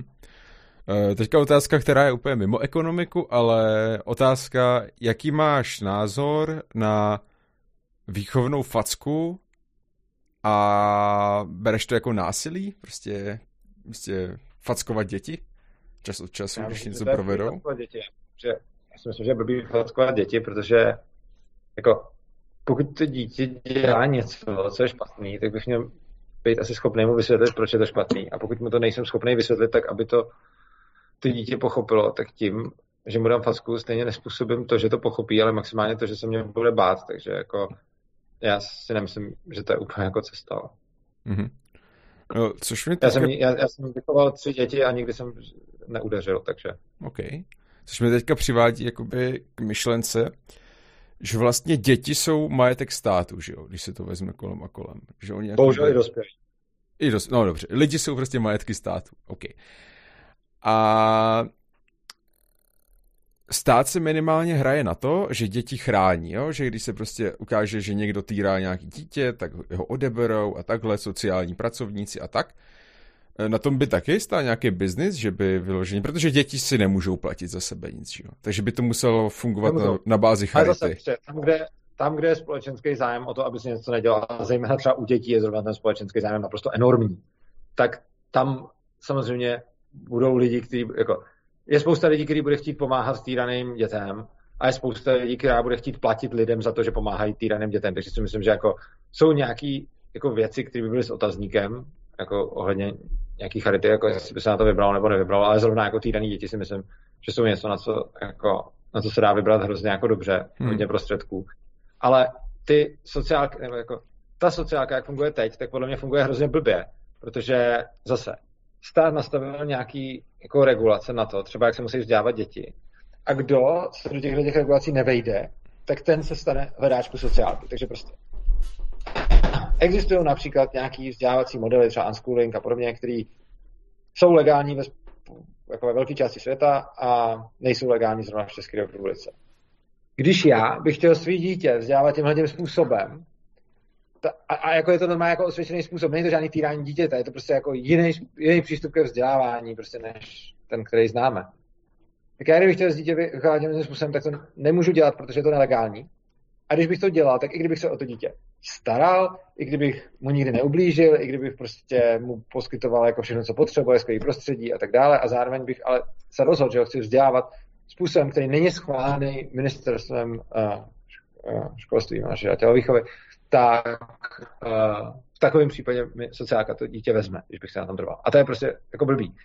Že prostě ta sociálka má strašně často jako false positive, kdy jako vyhodnotí, že nějaký dítě je týraný na základě toho, že, nebo týraný, že prostě stát určuje, jakým způsobem, kde jsou hranice toho, jak můžou rodiče vychovávat děti. A když z těch hranic vyleze, tak sociálka to dítě odebere. Ale ty hranice nejsou to, co je dobrý, správný nebo prospěšný pro ty děti. Ty hranice jsou to, co je nějak úředně prostě určené. Co se s tím někde kreje, ale někde to s tím vůbec jako nesouvisí. A bohužel je to, je to podobný případ jako s tou hygienou. Prostě máme nějaký jako hygienické normy, z nich některý mají smysl, ale spousta jich smysl vůbec nemá. A strašně moc věcí ty normy vůbec nepokrývají, tak to je úplně stejný. Prostě já můžu v rámci platné legislativy úplně jako zničit dětství a život svýmu dítěti a nikdo proti mě nemůže hnout prstem prostě. Dneska. Stejně tak můžu dneska vychovávat to dítě úplně skvěle a dávat mu všechno, co potřebuje a stejně mi ho můžou vzít. Jo, takže prostě myslím si, že to, prostě to není úplně dobře udělané. Hmm, OK. Ty jsi věřící? Jsem. OK, tak ta otázka je legit. Uh, působíš jako racionální člověk, jak se stalo, že jsi se stal věřícím? Eh, já si myslím, že to se nijak nevylučuje. Já si nemyslím, že se jako racionalita nebo nějaký logický přístup vylučuje s vírou, nebo i jako třeba vědecký přístup, že se vylučuje s vírou. Já si jenom myslím, že je důležitý uvědomovat si, kde jsou hranice věci, kde, vědy, kde jsou hranice víry, kde jsou hranice nějaké logiky a kde prostě je prostor pro nějakou, řekněme, spiritualitu. A myslím si, že jako ne, nevidím na světě nic, co by nějak vylučilo, jako je spousta, jako zejména jako nějakých militantních ateistů, ale ono jako těch militantních křesťanů jsou kolikrát mnohem horší. A tak je spousta militantních ateistů, kteří jako tvrdí třeba, že jako věda a víra jsou si v nějakém rozporu a ono potom záží, co, co ten člověk říká, protože kolikrát, když poslouchám nějakého jako fanatického křesťana, tak je to pro mě mnohokrát horší, než poslouchat toho ateistu. A ono spousta věcí, které říkají, jsou fakt v rozporu s vírou, ale myslím si, že jako teda s vědou, ale myslím si, že jako v zásadě tam žádný jako rozpor není. Já, já, já si nemyslím, že existuje jako, jako Bereš víru ne, jako spíš metaforicky, než jako, že chápeš? posmrtný život, tyhle ty věci, jako spíš, že to jsou metafory, než reálný bytí nebo něco takového, nebo jak, protože tak já by... za, za mě se třeba kreacionismus docela solidně vylučuje s uh, velkým třeskem a tak, že jo? No, to, evolucí a těmahle věcma. Nebo jako, ne, nevím, jak se, až seš jako v tomhle ohledu, na jaké jsi úrovni toho uh, Takhle. To fantasy a toho jako vě, vě, té víry, chápeš? To jsou asi dvě, to, tam jsou dvě hodně odlišné otázky. Uh, první otázka je posmrtný život. Já jako, já nevím, co bude po smrti, ale nemůžu říct, že tam nic nebude, ani nemůžu říct, že tam bude tohle nebo tamto. Já nevím, krom toho ještě, krom toho, že jsem křesťan, tak ještě navíc jako mě v mnoha věcech v životě hodně inspiruje buddhismus a nějakým způsobem třeba medituju, krom toho, že se taky modlím. A je, je pro mě jako nějaký spirituální přesah jako bytosti, jako lidský bytosti nebo obecně bytosti jako důležitý. Já nezaměňuji, a myslím si, že je strašně škodlivý zaměňovat to, že něco vím s tím, že něčemu věřím. Takže prostě hmm. já věřím v posmrtný život, ale nebudu nikomu říkat, takhle to je a pokud to říkáš jinak, tak se mýlíš, protože je to moje víra a víra je moje soukromá osobní věc a je to to, čemu já věřím, ale není to, jako strašně se mi nelíbí, když křesťani svoji víru podává jako pravdu a říká jako ten, kdo tomu nevěří, tak je blbej a ještě k tomu nepřišel. Prostě ano, já věřím, že je posmrtný život a když mi někdo řekne, není posmrtný život, tak on se může mílit, já se můžu mílit. Prostě nemáme to jak vědět. Hmm, na bázi Nevíme, co posmrtný život je fakt o té víře. Jako reálně to, že já věřím, že není, je taky jenom víra. Reálně, že jo? No, to se tak, jakože, jakože víra, že, ne, jakože... Ne, nejsou proto žádný důkazy, věc... že je, ale ani, že není, ano. takže ani, je to že víra. není, což znamená, a jako, ano, a, a prostě, je, jako slyšel jsem třeba, moje manželka je eh, lékařka a má hrozně zajímavou teorii, ta, ta, ta teda není křesťanka, ale má hrozně zajímavou teorii o funkci lidského mozku, která se mi vlastně nějakým způsobem líbí. Ona má teda spíš blíž k tomu buddhismu, ale uh, ona věří tomu, že naše vědomí není jako tvořeno tím mozkem, ale že mozek je propojením někam, kde to vědomí je a že to je jakoby brána jako do, okay. do nějakého světa. Že prostě komplexita na mozku. A, a, a, ta teorie mi přijde, ta teorie přijde, mi přijde zajímavá. Já zase neříkám, že to takhle je nebo není, je to jenom, je to jenom určitě zajímavé. Já nevím, jestli takhle je, mně to spíš tak nepřipadá, ale mohlo by to tak být. A, ale všechny tyhle ty věci, když se o tom člověk baví, tak k tomu nikdo nemá žádný důkaz a myslím si, že právě jako člověk s nějakým poctivým vědeckým přístupem bych měl nechávat otevřený všechny ty možnosti a neměl bych prostě jako říct, hele, je to takhle a ty ostatní se pletou a, a myslím si, že i říct jako po smrti není nic a kdo to říká, tak je nebyl, protože to nevím, takže bych neměl to soudit a jako já něčemu věřím, ale, ale ta víra je jako pocitová a emoční věc. Není to jako logika, a, ale ty dvě věci se nevylučují. Já jako jsem otevřený nějakým, řekněme, důkazům. Pro, Vlastně, kdyby teďka někdo přišel a řekl, tady mám důkaz, že Bůh neexistuje a ten důkaz by byl jako legit, tak bych to přijal jako, že je fakt. Ale ono se to, jo, nedá, do, ono se to nedá dokázat, nebo jako, že vyvrátit, ano, jo, ale kdyby, myslím, kdyby, jo, takže... Jako, prostě je to víra, ale není to vědění, jako, když něco vím, tak to vím, a, a tam, kde nevím, tak můžu věřit. A prostě Jasně. tam, kde vím jako logicky, jak ty věci jsou, tak jim věřím podle toho, co jsem zjistil. Ale i tam připouštím omyl, protože jsem se mohl i v tom splést prostě. Jakoby reálně, jo. Většina lidí, většina lidí prostě jenom věří. Vš, vě, všechny ty informace, které máme, tak my věříme, že jsou pravdivé. My to nevíme. Ano. To nám někdo řekl ano, a my tomu věříme. Takže jako reálně, to jestli věříš v Boha nebo věříš v to, že jedna plus jedna je dva, je to samý, protože Není. to, to, to, tohle už není to samý. No, ale počkej, to, existuje nějaký důkaz, že jedna plus jedna je dva, to je jasný. Ale většina lidí to má prostě tak naučený, protože jim to řekla učitelka matematiky jo, a, a věří tomu, že ano. to tak je, ale nevědí, proč to tak je. Chápeš? Jo, jo, teď už chápu, co, co ti myslíš. Ano, je, je pravda, že prostě spousta věcí, která je vědou dokázaný, je pro spoustu lidí vírou, protože to neumějí dokázat, nerozumějí tomu a jenom věří tomu, co jim někdo řekl. Čím se ano principiálně nevyší od toho, kdo chodil do toho kostela a poslouchal toho faráře, a protože ten farář mu to řekl, tak mu to věřil. Z hlediska těch koncových uživatelů teda to podobný je, ale je to pak rozdílný z hlediska těch, kdo to prezentují, protože tam některý třeba ten vědecký přístup k těm věcem mají, některý ho nemají, ale myslím si, že tam, kde potom nevím, tak jako, rozhoduju se vždycky na základě toho nejlepšího, co můžu a tam, kde vím, tak jako můžu si to nějak logicky poskládat dohromady, mám proto třeba nějaký důkazy, ale tam, kde pak už nevím, tak se rozhodnu podle toho, co mi říká intuice nebo co je mi pocitově, co je mi pocitově blízký. A pozor, nerozhodnu se proto jako nevím, mám pocit, takže takhle je to pravda, ale prostě nevím, co je po smrti, ale jako ze zkušenosti, který jsem získal tady, z nějaký mojí intuice a z nějakého pocitu, mám pocit, že tam něco bude, ale jako já jsem tam nebyl a je mi jasný, že ze zkušeností v tomhle světě se hrozně blbě dělá závěr na tom, co by bylo po smrti. Takže něčemu věřím, ale jako sám jako si uvědomuji obrovský omezení tyhle jako důvěry.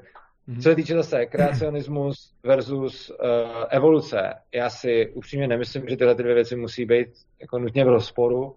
Už protože třeba, když se podíváme do, do Bible na Genesis, tak, tak když vidíme jako vznik světa, tak je, tak je to tam popsaný způsobem, který by teoreticky mohl popisovat to, jak to postupně... Jde to správně postupně, jakoby. Ne, nejdřív no, hvězdy, jako, pak planety, je... jako, jde to, jde to no, tak, jak jako se to stalo, že no, ale tam, no, takže jako, já si ne, jako, já nevím, jak, jak úplně prostě vzniknul svět a nemyslím si, že je nutně, jakože, když řeknu, že věřím tomu, co je v Biblii, tak prostě nevěřím evoluci. Jako mně evoluce přijde jako dobrá teorie, celkem věřím. Má teda nějaký, uh, má teda nějaký samozřejmě jako, uh, jak to říct, slabší, slabší jako články, takže možná bych řekl, že třeba přijde ještě nějaká teorie, která ji bude jako upřesňovat nebo zlepšovat, protože taky nevysvětluje všechno a jsou tam nějaký jako otazníky. Ale jako to, to, to pozor, to není jako, že jsem křesťan, takže hledám otazníky v evoluci. Já si myslím, že jako ve, ve spoustě vědeckých, te, jako, ve spoustě vědeckých teorií, já jsem mnohem dřív jako se zabýval vědou, než jsem uvěřil, takže jako ve spoustě vědeckých teorií jsou nějaké nedostatky a nějaké věci, které jsou nepřesné ostatně. Když jsme viděli třeba, já nevím, Newtonovskou fyziku, tak to taky vypadalo docela neprůstřelně a pak přišla teorie relativity, která ji jako upgradeovala, takže bych řekl, že na evoluci dost možná čeká něco, něco podobného, že to bude mít jako nějaký prostě, já nevím, prostě, že přijde nějaká další teorie. Ale nemyslím si, že se jako vylučuje evoluce z Biblí, no. Já mm-hmm. jako myslím, že, že, že tam jako není napsáno, že prostě evoluce nebyla. A já vím, že většina křesťanů to, takhle bere a taky vím, že jako taky spousta křesťanů mě nemá rádo za to, že o tom takhle mluvím, protože tomu říkají některý, že to je hereze a tak a, a já nevím. Já prostě hereze, to je zvláštní slovo. No, jako, jsem křesťan, věřím... Upalování vždycky. Věřím v Boha, věřím v posmrtný život, ale většinou, když o tom... Zajímavé je, že když tohle to řeknu, tak většinou ateistům se to nelíbí a křesťanům se to líbí a čím díl o tom mluvím, tím víc ateisti jsou v klidu a křesťan to sere. Hmm. Hm.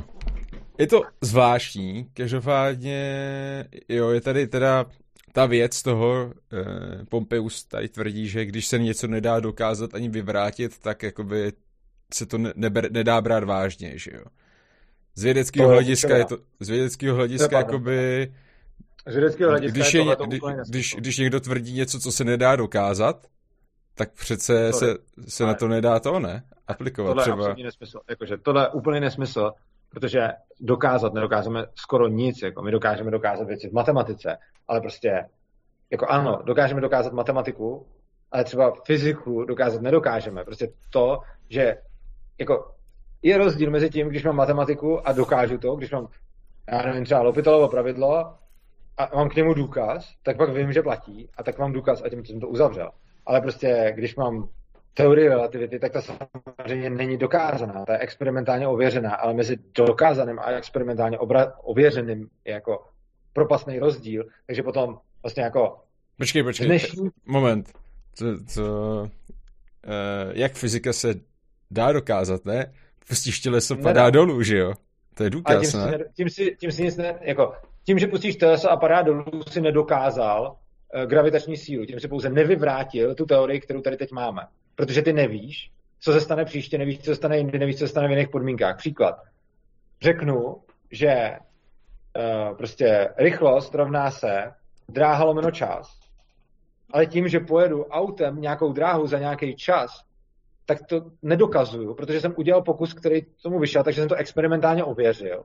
Ale nedokázal jsem, že to platí, protože jsem si to vyzkoušel pro rychlost, která byla 100 km v hodině a pro dráhu, která byla 1000 km a tak mi tam vyšel prostě nějaký čas, za který jsem to ujel.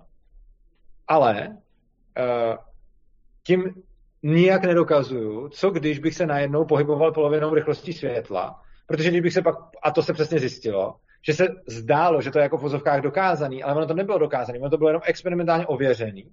A pak se zjistilo, že když se pohybuju rychlostí, která už není zanedbatelná k rychlosti světla, tak ten vzorec prostě přestává platit.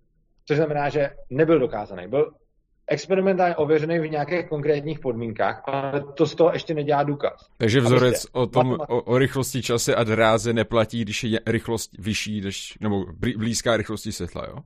Nebo tak ne, něco. on neplatí v žádném případě, akorát, že no. ty rozdíly, když jsou ty rychlosti malý, jsou zanedbatelné. Jo, takhle. Ten, ten rychlo, ten, ten vzorec, který používáme pro výpočet prostě V rovná se S lomeno T, ten vzorec prostě neplatí nikdy, nikdy. takhle.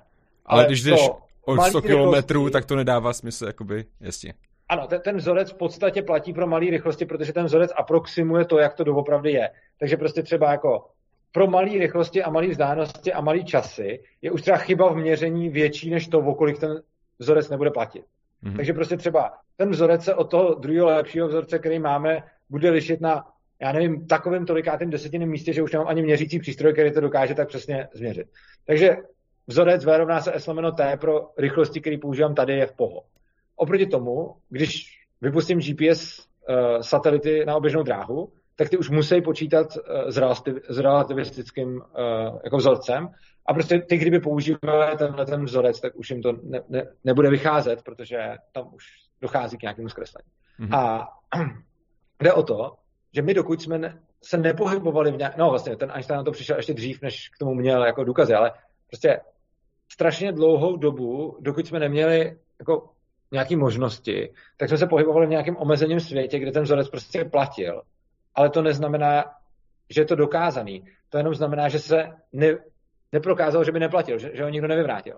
A prostě obrovský rozdíl mezi vědou, jako je matematika a mezi vědou, jako je fyzika třeba, a ono v té fyzice bude patřit ještě spousta, ale prostě ten obrovský rozdíl mezi těma vědama je, že v matematice to dokážu. A když dokážu, že prostě něco platí, když dokážu, že pro pravouhlý trojúhelník platí, že C na druhou rovná se A na druhou plus B na druhou, tak k tomu to můžu dokázat a už vím, že tohle je prostě důkaz, že už to je hotovo a že prostě pokud jsem v tom neudělal chybu, tak už se to jako nezmění. Ale ve fyzice tam, tam fungují úplně jinak, to, tam, tam fungují na úplně jiných jako principech. Tam prostě pouštím věci na zem a počítám, za jak rychle mi spadnou a vidím, že jsem už pustil tisíc věcí z různých srázů a stolů a, a věcí a stopoval jsem si to a teď vidíme, jak rychle dopadaly, tak jsem si nějak spočítal, jaká je tam asi souvislost, ale já nikdy nebudu vědět, jak to bude, až se najednou dostanu do nějaký šílený jako jiný gravitace nebo do nějaký zrychlení nebo do nějakého prostě magnetického pole nebo tak. Jako, ono na to asi nebudou mít vliv, ale my to nevíme, protože realita je natolik komplexní, že prostě máme nějaký její popis, ale my ho pořád upgradeujeme. Což znamená, že přírodní vědy, jako je třeba fyzika nebo i ta biologie a podobně, fungují prostě na jiných principech než ta matika. A ty fungují na, na principech, že máme nějakou teorii, která je nejlepší dostupná, s tou pracujeme a jediný, co s tou teorií dá udělat, je, že ji prostě vyvrátíme. A ne, nejde nikdy dokázat. Prostě my nikdy jako, nebo mm-hmm. zatím. Takže prostě ten důkaz mož, neexistuje. Mož, možná, možná jsem to špatně řekl, že te, teorie, která se nedá vyvrátit, je jakoby špatnou, nebo tak něco. Víš co, počkej. Jo, ano, teorie uh, musí být falsifikovatelná. Jo, jo, jo. Takže to, že se to nedá dokázat, není to samé, jako že se to nedá vyvrátit. Ano, to jsou dvě naprosto rozdílné věci. Teorie musí být falsifikovatelná, aby byla, uh, aby byla prostě, aby se s ní dalo nějak pracovat, takže ta teorie musí být falsifikovatelná. Uh, ale zároveň uh, to, to neznamená, že je dokázaná, takže to, že něco není vyvrácený, neznamená, že to je dokázaný. To pozor, to se strašně moc lidí jako plete a je, je, to, je to fakt velký rozdíl. Ale ty, ty teorie o Bohu nejsou falsifikovatelné a nejsou falsifikovatelné ani ty falsifikovatelné ani ty jejich antiteze. Což znamená, že jestli je posmrtný život, nedokážu dokázat ani vyvrátit, ale nedokážu vyvrátit ani dokázat ani tezi, že není posmrtný život. Což znamená, že jako to, co můžu jako vědec k tomu říct, je, že to nevím. Takže věda, jako u posmrtného života mi věda říká nevím a to je její poslední slovo. Mm-hmm. Protože teorie existuje posmrtný život, i teorie neexistuje posmrtný život, mají obě dvě tu vlastnost, že zatím neumíme dokázat ani vyvrátit. Jasně. Zatím. Třeba se někdy na, něco zatím to prostě neumíme. Mm-hmm. Ale jestliže třeba mám tyhle ty teorie, tak, tak věda celý, co mi říká, je nevím, jestli existuje posmrtný život. A v momentě, kdy začnu tvrdit, neexistuje posmrtný život, nebo existuje posmrtný život, tak už jsem na poli víry. A prostě, pokud teda chci zůstat na poli vědy, tak nemůžu říct, není posmrtný život, ale můžu říct, nevím a, a u toho skončím. Jo. A tohle to, jako můj, můj názor teda je, že jako tam, kde se dostanu na poli vědy, tam jdu. A tam, kde už potom nemám tu vědu, aby mi něco řekla, tak tam použiju nějakou svůj pocit, intuici, domněnku, víru, mm-hmm. cokoliv. Ale s tím tak taky pracuju a to, co je strašně důležitý, je rozlišovat mezi tím, co vím a mezi tím, čemu věřím, protože strašně moc lidí zaměňuje prostě svůj pocit za fakt a za argument je prostě fakt rozdíl, jestli se nějak cítím, jestli něčemu věřím, nebo jestli něco vím, nebo jestli jsem něco dokázal, nebo jestli to zatím jenom někdo nevyvrátil. Stejně tak jako je rozdíl mezi důkazem a vědeckým koncenzem. A přijde mi, že je velká škoda, že se to v poslední době strašně moc jako splývá dohromady a tam se trochu obávám, že jak nějaký militantní křesťani, tak nějaký militantní ateisti tohleto hodně zamlžují. Tak jo. Tak. Uh, jsou tady ještě nějaké otázky, ale když tak to asi napište, určitě existuje nějaký tvůj YouTube kanál, že jo, ten svobodný jo. přístav. Kanál svobodného přístavu se jmenuje ten Takže kanál. určitě tyhle otázky můžete směřovat tam, tady jsme taky mohli být do půlnoci, což už, už jsme tady skoro tři hodiny, jsem slíbil, že to bude trvat dvě hodiny. Takže dámy a pánové, já vám děkuji za vaše otázky, tobě děkuji Urzo za to, že jsi tady byl, bylo to velice zajímavá diskuze. Myslím, že, jsme, že se shodneme na tom, že eh, stát nemusí dělat úplně všechno, to je asi ten průsečík, že jakoby existují, podle mě furt existují věci, kde bych ho jako radši viděl, ale myslím, že většinu věcí vlastně by ten soukromý sektor minimálně mohl dělat vedle toho státu. Ano. Společně. Uh, já ti moc děkuji za pozvání. Uh, nebo ještě si něco říct? Já jsem ne, to Tak, bylo konec. Já ti moc děkuji za pozvání. Uh, děkuji všem divákům za pozornost. Eh, pokud vás to, co jsem říkal, zajímá nějak víc, je tam spousta věcí, které vyvolávaly podle mě spíš otázky než odpovědi, protože jsme to měli krátký čas, tak se můžete podívat právě na YouTube na ten kanál Svobodného přístavu, nebo můžete si mě najít třeba na Facebooku, anebo mám stránky urza.cz, kde vlastně najdete asi souhrn všech těch věcí, které dělám a doklikáte se tam na to. Takže já vám, já vám moc děkuju, tobě děkuju, že, že jsme se popovídali, bylo to, bylo to fakt fajn a Mějte se krásně a uživejte si života. Tak jo. Všechny odkazy budou v popisku videa. Tak, čus.